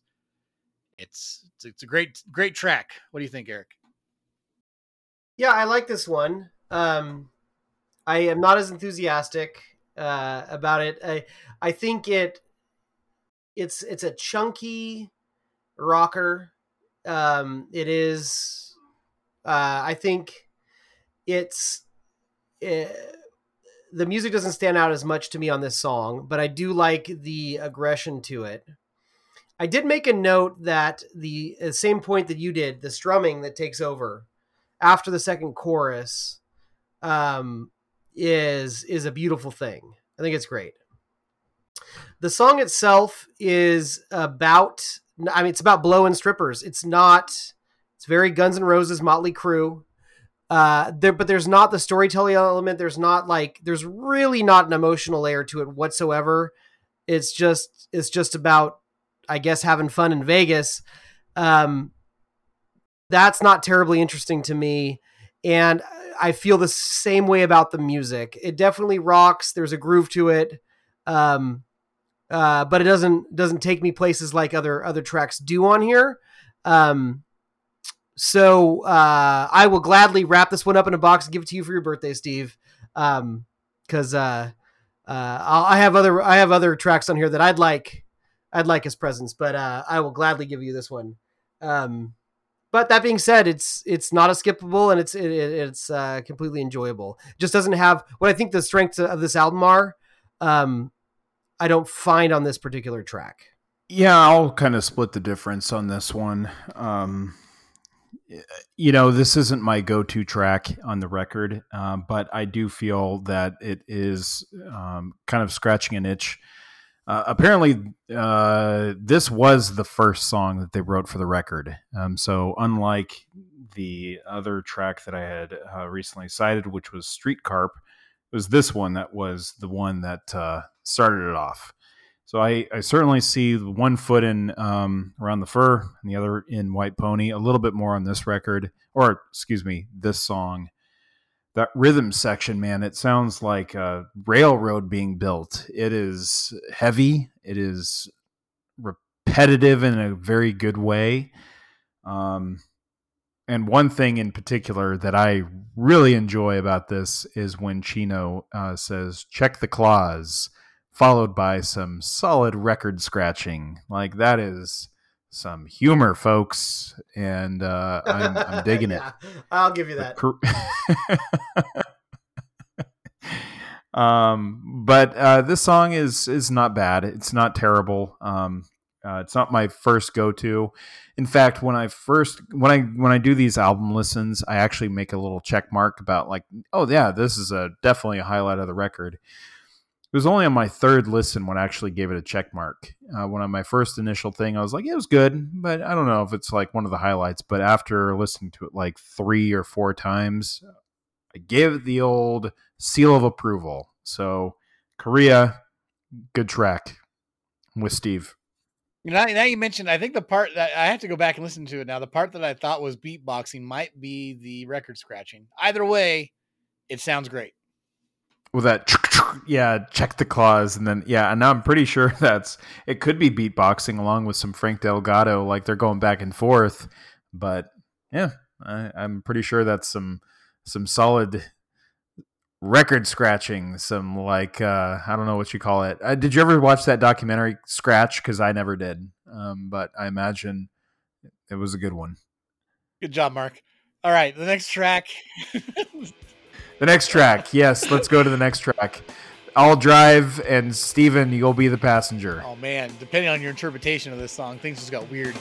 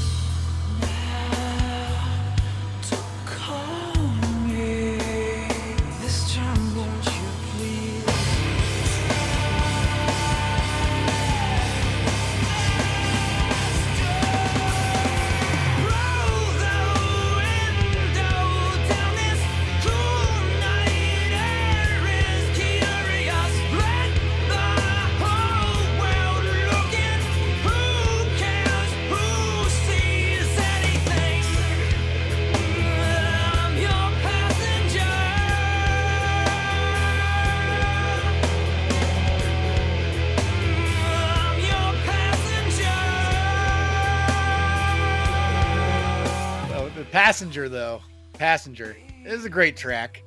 I'm going to admit, though, this song suffered the same thing that happened to me because of the band Tool in general. The song has Maynard James Keenan on it. And back then, oh my goodness, this was the song with Maynard The Deftones got Maynard in their album. Oh my, oh goodness gracious. It's just how amazing. And the song is good. But much like Tool, I actually went through a phase where the fans of Tool made me dislike Tool, which looking back now, that's silly. Letting other people who annoy you make you not appreciate something that you like because that you actually like is nonsense. But it happens, folks. It happens. You know, if you're around too many knuckleheads that are, you know, pounding Jägermeister in the parking lot trying to dissect Maynard's lyrics while they're you know, talking about I don't know, going to the buffet right after and eat until they throw up. Well, that's hard to deal with. And sometimes that's what would happen with Tool fans. But Tool's a great band. I listened to 46 and 2 yesterday. That song still holds up. Many Tool songs hold up. And this song holds up. Maynard's great. He's a good vocalist. I don't think he's God's gift to rock vocals like some people seem to. The guy just has a cool sounding voice and it works well on this track. He actually is a good fit for the vibe of this album, that late night vibe, that what's out there that I can't see. That's perfect. Maynard's perfect for that.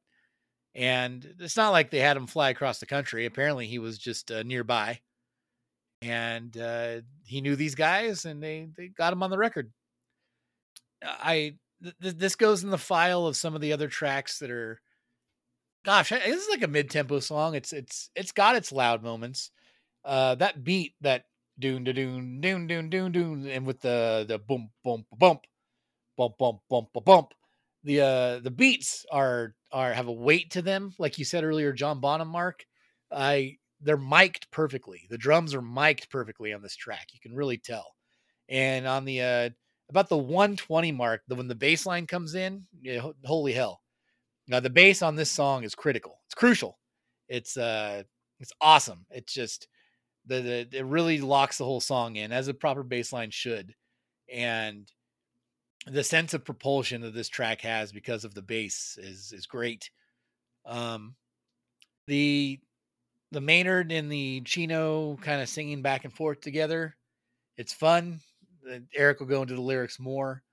I think their styles of singing work well together on this track. Back to the late night vibe. There's a line on this track that's the cool night air is curious. And that's a very good line. It fits this record. But what's fun to me is also, if you're not paying attention right, you might actually think he's saying, close the window, damn it. This air is curious, which has a whole different vibe of kind of like somebody like yelling at Cletus to shut the window, which either way, I dig it. Yeah, good song. You know, Maynard wasn't doing tracks with Limp Bizkit. He did a song with the Deftones. And even though I think that Tool then and now were not the gold stamp of everything that some people may make them out to be, the fact that he took the time to do this song with them, I think did give them some credibility that they didn't actually need to seek out. But I'm sure there's some people out there that maybe check this album out because he popped up on it. And I hope they continued to look through the rest of the catalog. Yeah. I remember at the time too, being pretty stoked on seeing Maynard show up. You know, I'm not as big of a Tool fan as you guys are, but I definitely loved Undertow and Anima quite a bit. So and one thing that Maynard does well is, you know, when he wants to, he can lock into a really rocking rhythm or and melody, and you'll find that as catchy as anything the instruments are doing. And I find that the case in this particular song. I do like their back and forth. And I actually think lyrically, and I could have this all wrong. I am being skeptical. I'm sorry. I'm having to do a lot of interpretation here, so I may be wrong.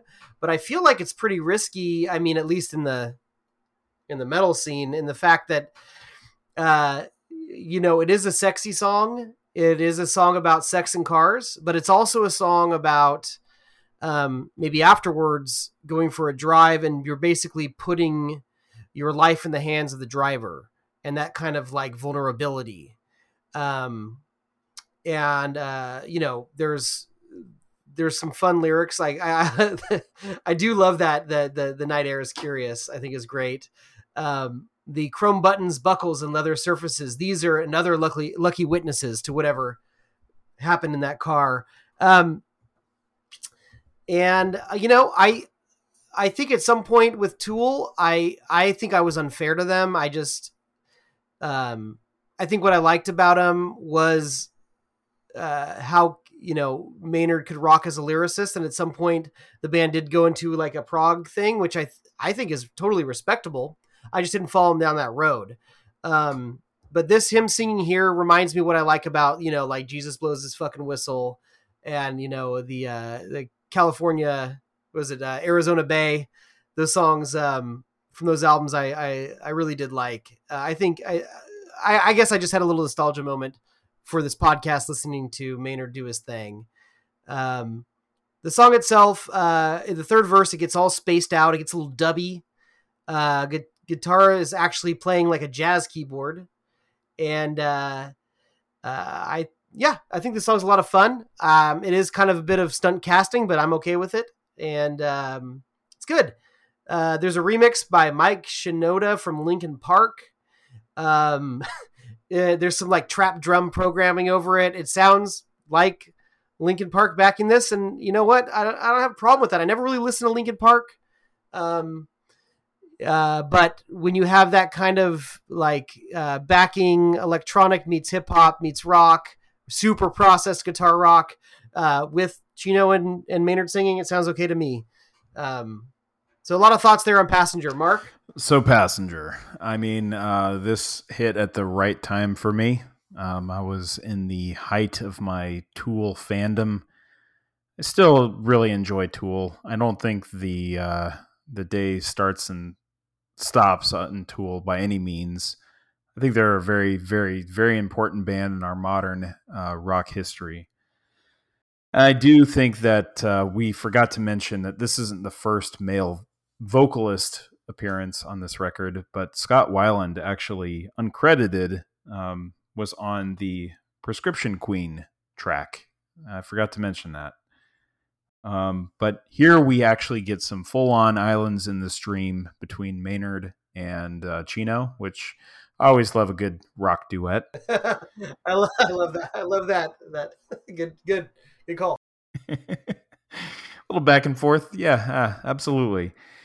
It's a shame that a music video was never actually created for this track, because I could picture it. I could picture two guys sitting shotgun in an old car with, you know, a front bench seat, like an old Oldsmobile, just singing at each other, driving through the night. Maynard's probably not actually there. He's actually probably a figment of Chino's imagination. And they're just driving through that aforementioned country night.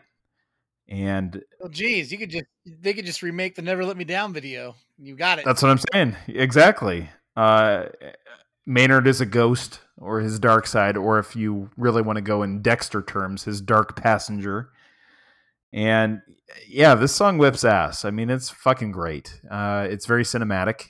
Both vocalists are absolutely selling the hell out of their vocal performances. They're feeling it deep down.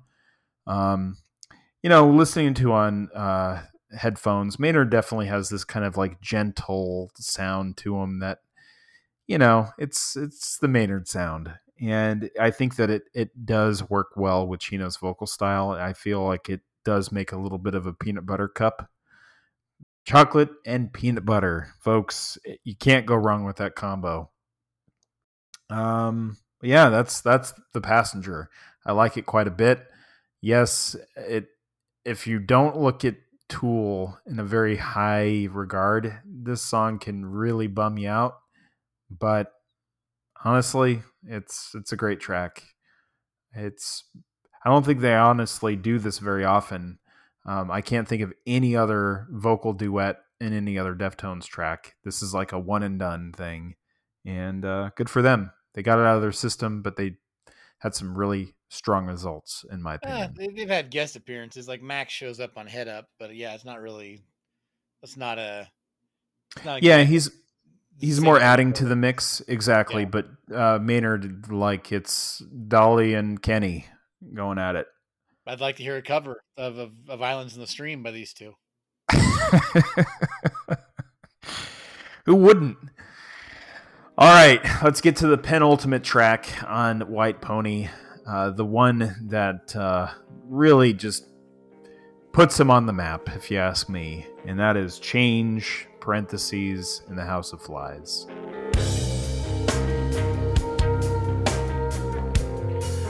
I watched you change.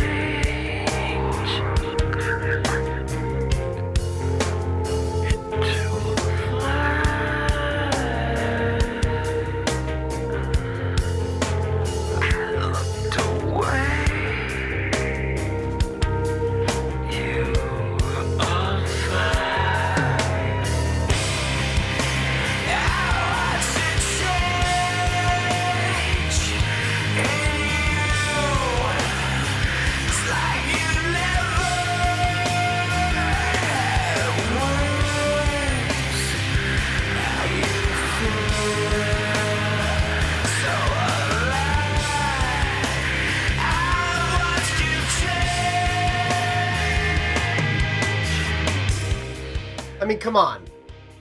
Change in the House of Flies. It's wonderful. It's wonderful. Wonderful track.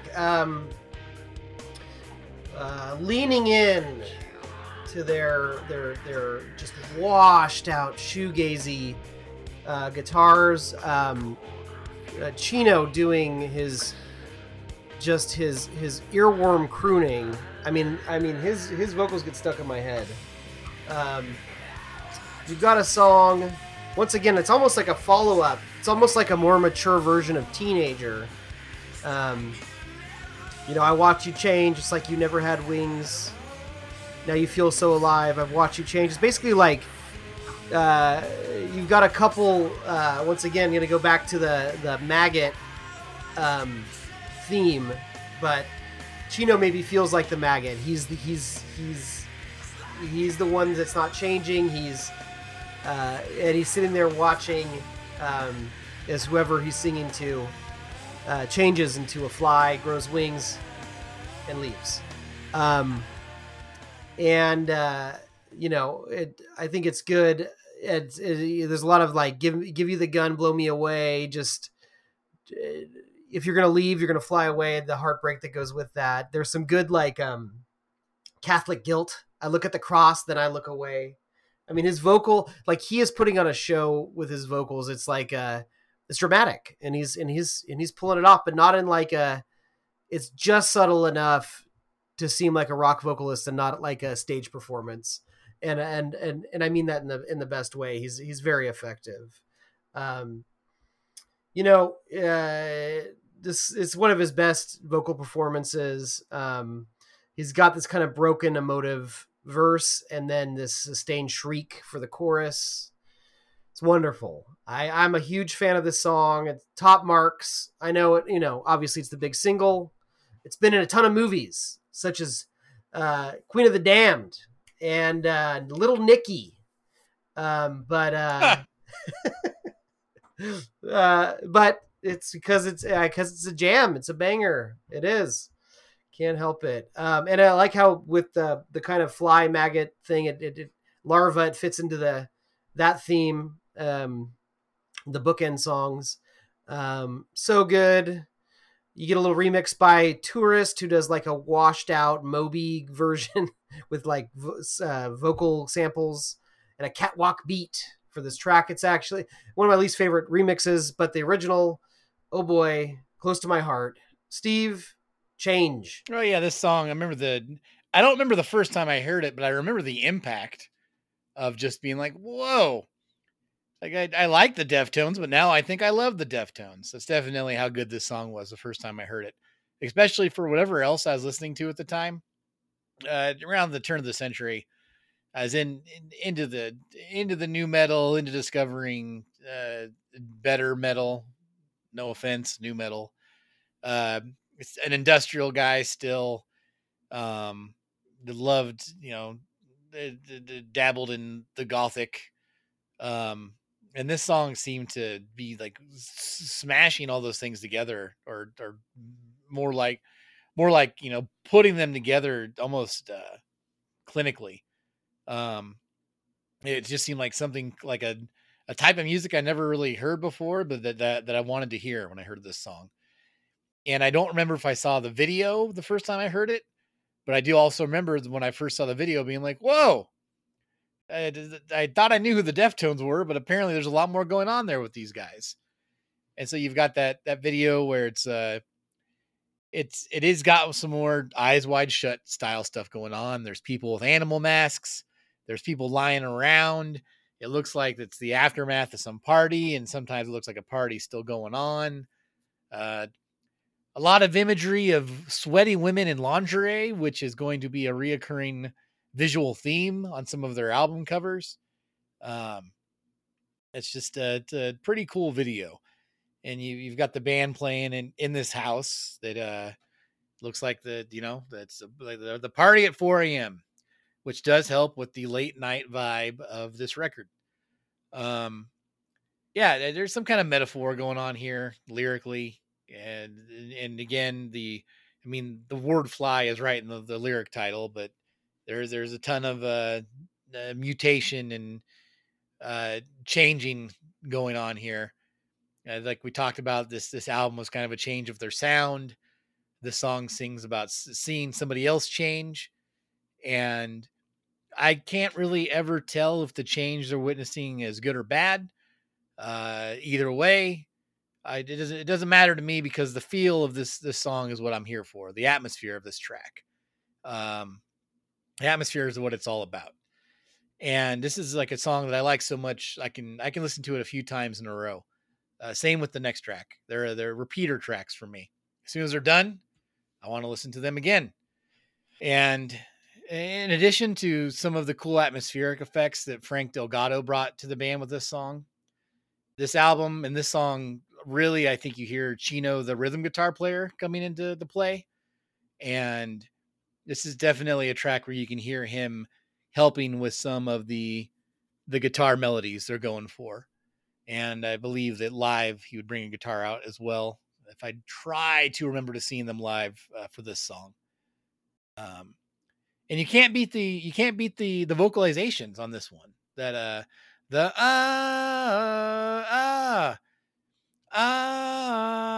especially towards the end of it, the track, where then the drums are really going. Like there's some drumming on this song, some kick ass drumming in the close of the song, where Abe's going off, and that whole section with the riff just feels good. It's got a good feel. The song kind of washes over you. It's something, man. It's a magical song. What do you think, Mark? This is the one. It's a monumental song. I feel that this went on. If you could define this band, this is the song. It showcases their maturity. It showcases how tight of a unit they are.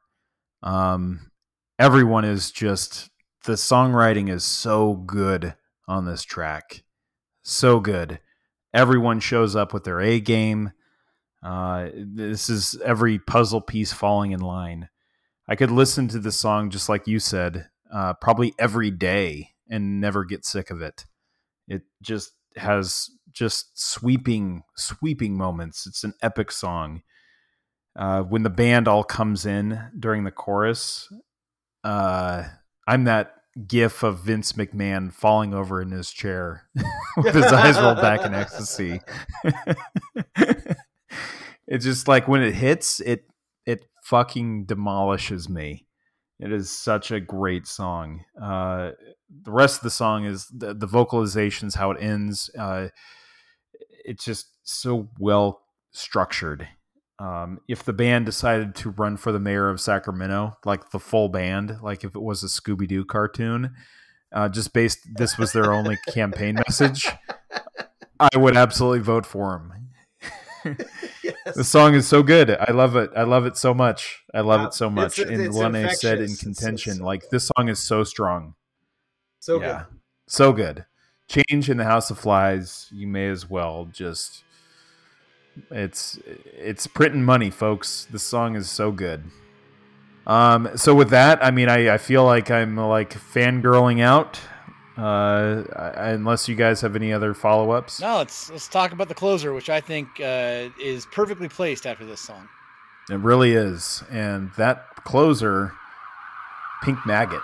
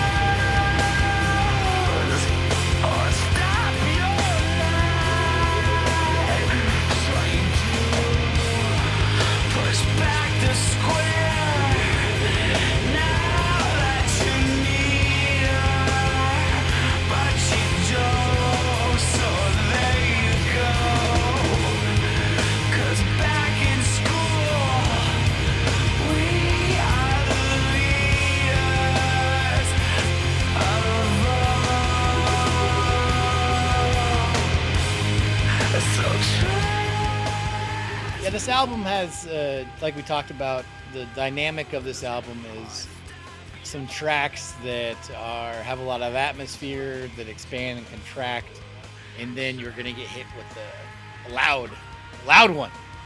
And I think it's pretty cool that Change in the House of Flies definitely has a wide sound, but it's not aggressive. But it gets big. It really gets big at the end of that track. And I like how it kind of just ends the way it does, and they let things sit for a little bit going into the closing track. Pink Maggot, I think, is like 7 minutes long, and the first minute and a half to 2 minutes is quiet atmospherics with Chino really breathing the vocals.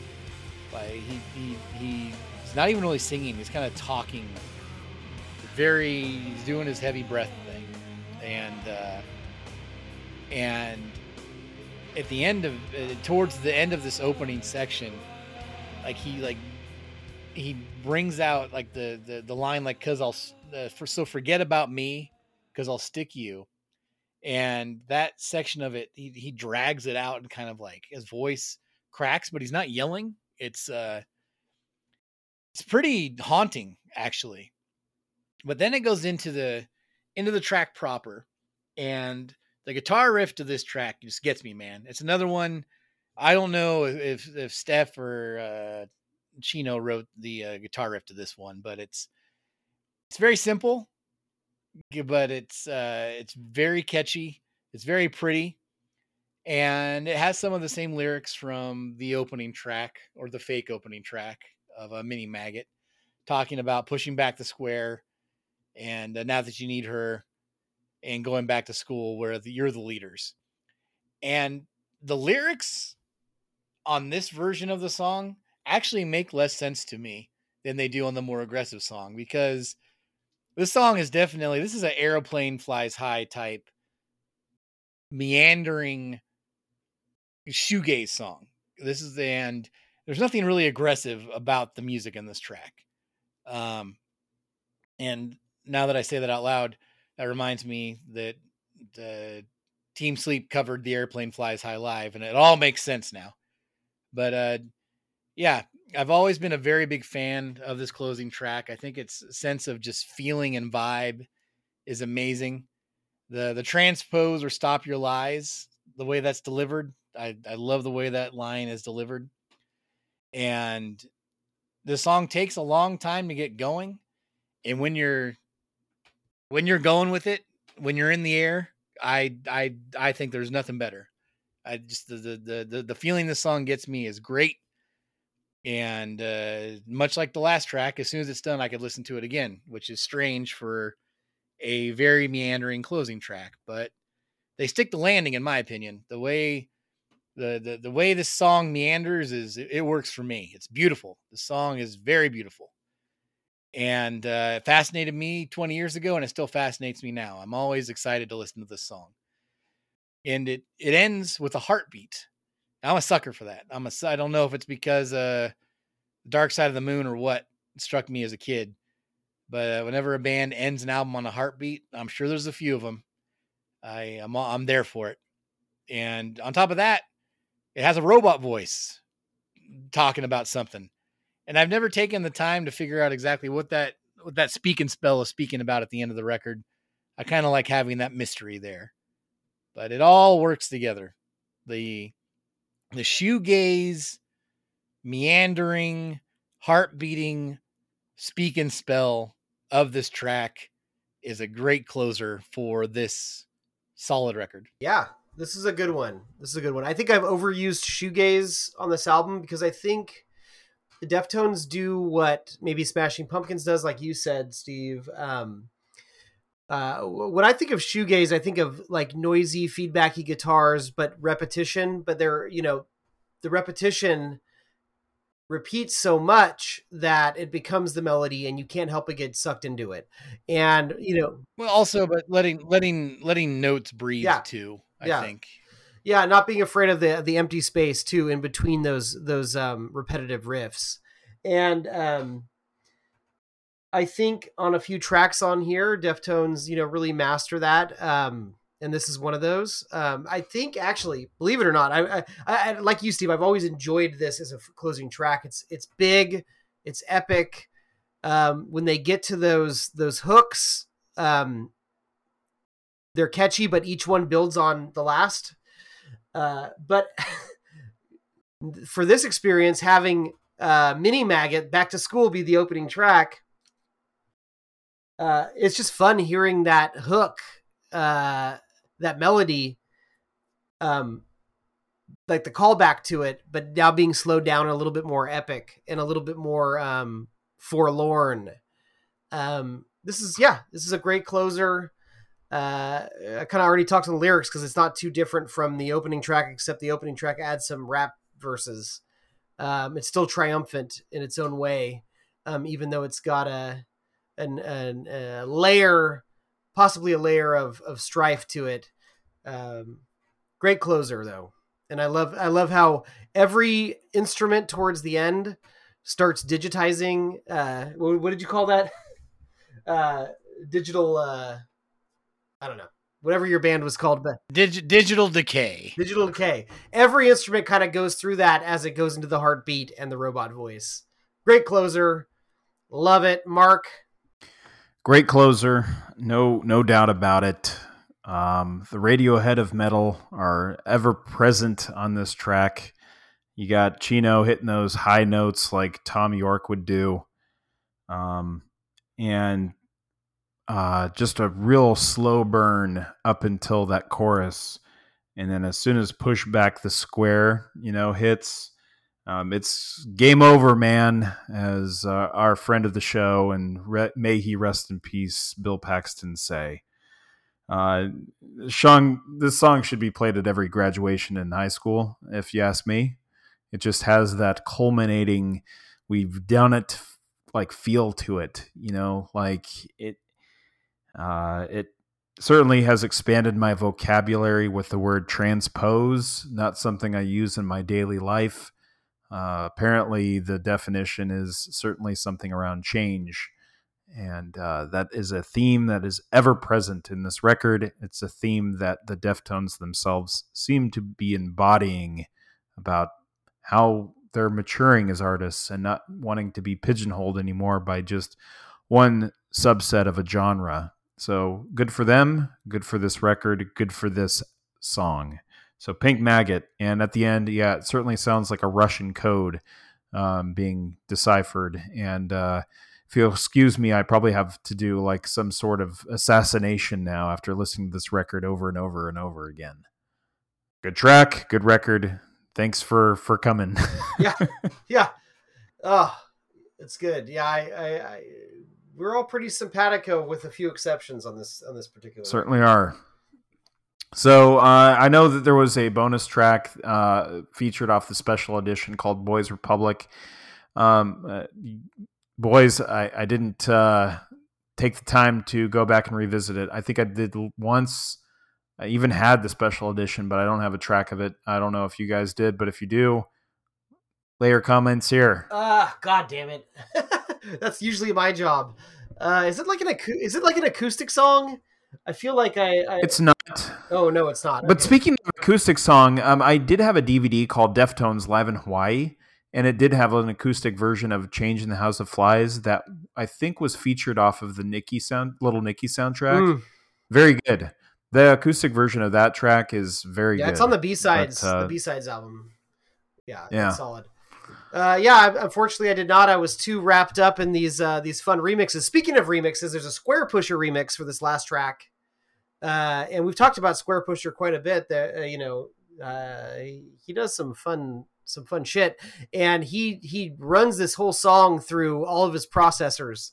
And I don't know, just makes it pretty enjoyable, pretty fun to hear him tweak this particular track. I like that remix. Yeah, I listened to that one. Yeah. Squarepusher is good. He's Aphex Twin with a bass. Yeah. Always fun when he pops up on something. All right, well, shall we rank this bad boy? Absolutely. So, out of let's break format, boys. Out of 10 ponies. Ooh. How many? I've thrown curveballs tonight. Mm.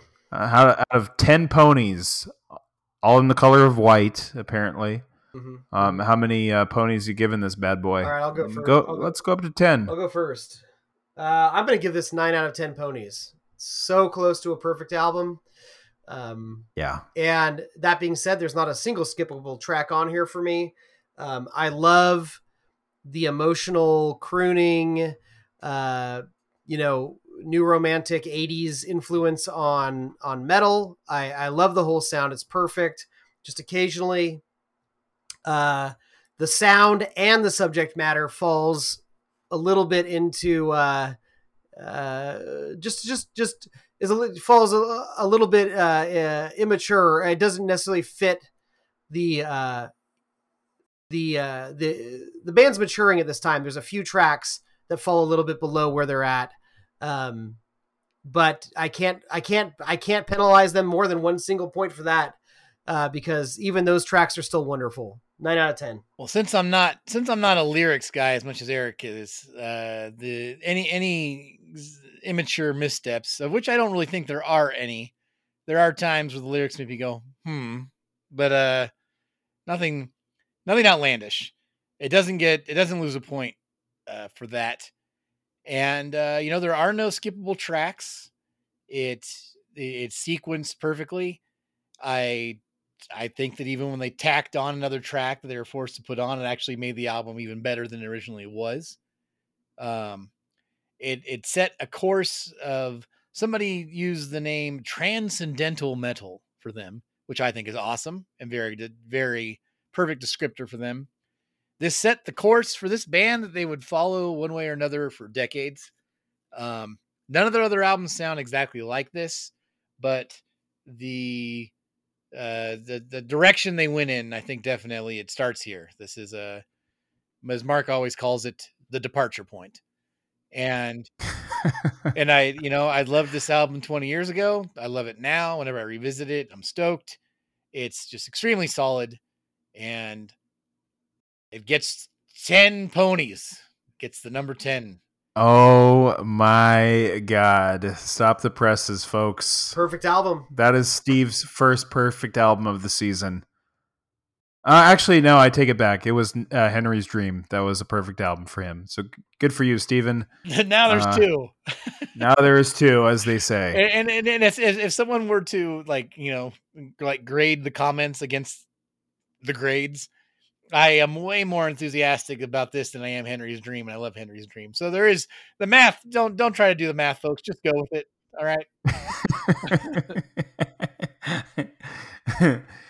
I am right there, super close. I think it's a solid 9.8. I feel like the only little bit that does get me a little bit out of the record is the song Teenager. But it is not a skippable track. There's not a bad track on this record. But man, it comes super close. And I have to admit, spending a few weeks with the Deftones has made me love this band that I have never actually have felt strong feelings for. I always thought they were a great band, but now just actually going through their discography has made me feel like this band is just undeniable. They're untouchable. If you're sleeping on the Deftones, you're not living a full life is my assessment after coming out of just spending so much time with them. So the Deftones, great band, White Pony could be a near perfect record. And maybe in my more mature years, when I'm maybe 50, looking back on this, I'll say that is a perfect record. But the departure point, Deftones, they're on their way to becoming a quintessential important band in our modern rock history. So good for them. Couldn't agree more. It's been a pleasure reacquainting myself with them and catching up on the albums I missed. And they don't show any signs of slowing down. Ohms is no exception to what they're capable of. Yeah, they're so consistent. You almost want them to stop so they don't mess it up. That's why Ohms might be a good place to stop. But I don't want them to. But they have just a consistent batting average. Absolutely. I mean, just a underrated sleeper band that just continues to churn out just solid records, and it's proud to say that they come from our hometown. So I know that we've thrown a lot of episodes at you, audience listeners, around the Sacramento rock history with a couple interviews, and then our band history with Deftones, and now the analysis.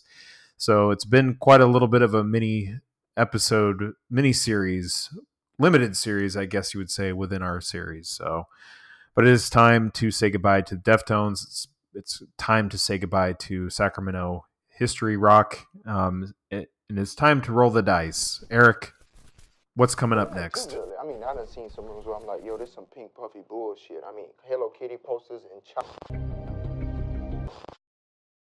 Very little, I'm afraid. Would you like to?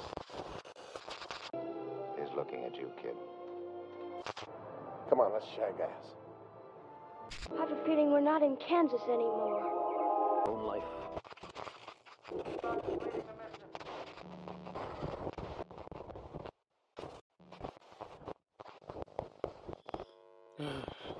Stupid team, I never should have gotten it off eBay. Woo! Alright! Yeah! When you need a used car, go see cow, go see cow. When you need a used car, go see cow, go see cow.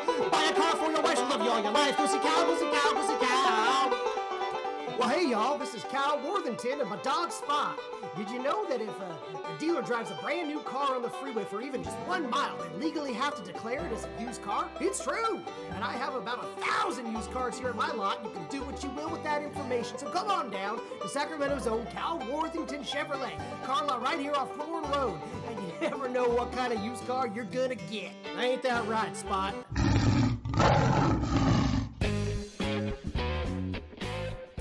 You might be asking yourself, who's that sexy-ass tuxedo-wearing, mutton-chop-having motherfucker right there? Hi, it's me, Paul, from the Diamond Center, your favorite jewelry chain from right here in the heart of Sacramento. Why would you blow your money on Cal's used lemons when you can walk out my door with an engagement ring for your sweetheart tonight? That's right, no money down and reasonable financing. The Diamond Center will make sure you get laid tonight. I don't think Cal can make that same guarantee, unless his dog Spock is in heat.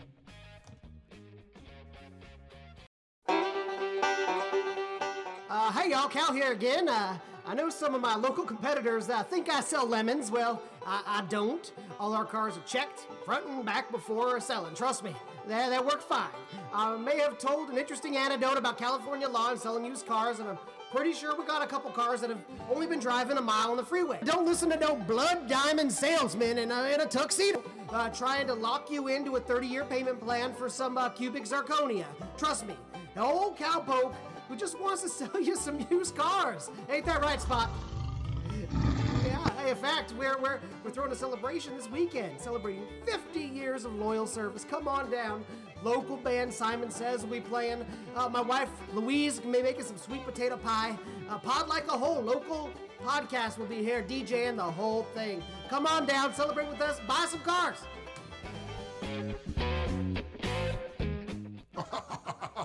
Ain't that cute? Cal is trying to win y'all over by throwing a party at his shitty car lot. He always got a gimmick. Monkeys, birds, and his dog Spot. That is a tiger, motherfucker. That is not a dog. And now he's trying to throw some lame party. Yeah, that bandito hired Simon Says, because the better local band, the Deftones, were already booked this weekend at my parking lot. That's right, they're playing back-to-back shows in my parking lot to celebrate my 40th anniversary. That's right, 40 years young. And we've got a new Sega Genesis plugged into the television in a back room, and we got a make-out room for you frisky teens. And screw Pod Like a Whole, a couple of amateurs. I've got Sacramento's Golden Boys, the discographers, doing my party, DJing it. So shoot, come on in before 11. I'll even drive you around the block in my Camaro. And you know where I didn't buy my Camaro? Cal Worthington's. And you know why? Because it ain't a lemon. That's not where I'm going to spend my hard-earned money, and it sure as hell ain't where you're going to spend yours. Sketchy Car Lot or Paul's Fuck Center. Come on, make the right choice. Come on down and buy some diamonds. Hi there, this is Louise, Cal's wife. Regret to inform you that Cal's no longer with us. You see, after nobody showed up to our 50th anniversary celebration, he tied himself to two F-150s and had two of our boys drive in opposite directions. Yeah, he's left me with a lot of bills here, specifically our DJs, the boys from Pod Like a Whole. So if you want to go to their Patreon page, if you like chipping in and helping me out, go to patreon.com/podlikeawhole, throw them a few cents. I got a lot to deal with here. I don't even think Cal has fed Spot in weeks. Nice doggy. Nice doggy. Ah! Ah! Mm-hmm. Yep. Let me get it. Sure, let me get it. That being said, I mean, if you guys ever need me to follow you around a parking lot with a boombox playing Deftones, if you get to a low point in your life, you know I'll be there, right? Absolutely, right there. No question. All right. What's next? Screaming cheetah wheelies. What's next? That's a 20. That's a nat 20. A 20. All right. So that brings us to the bottom of our list. And that is one of Steve's recommendations. And we're going to Run the Jewels with their fourth record, Run the Jewels 4.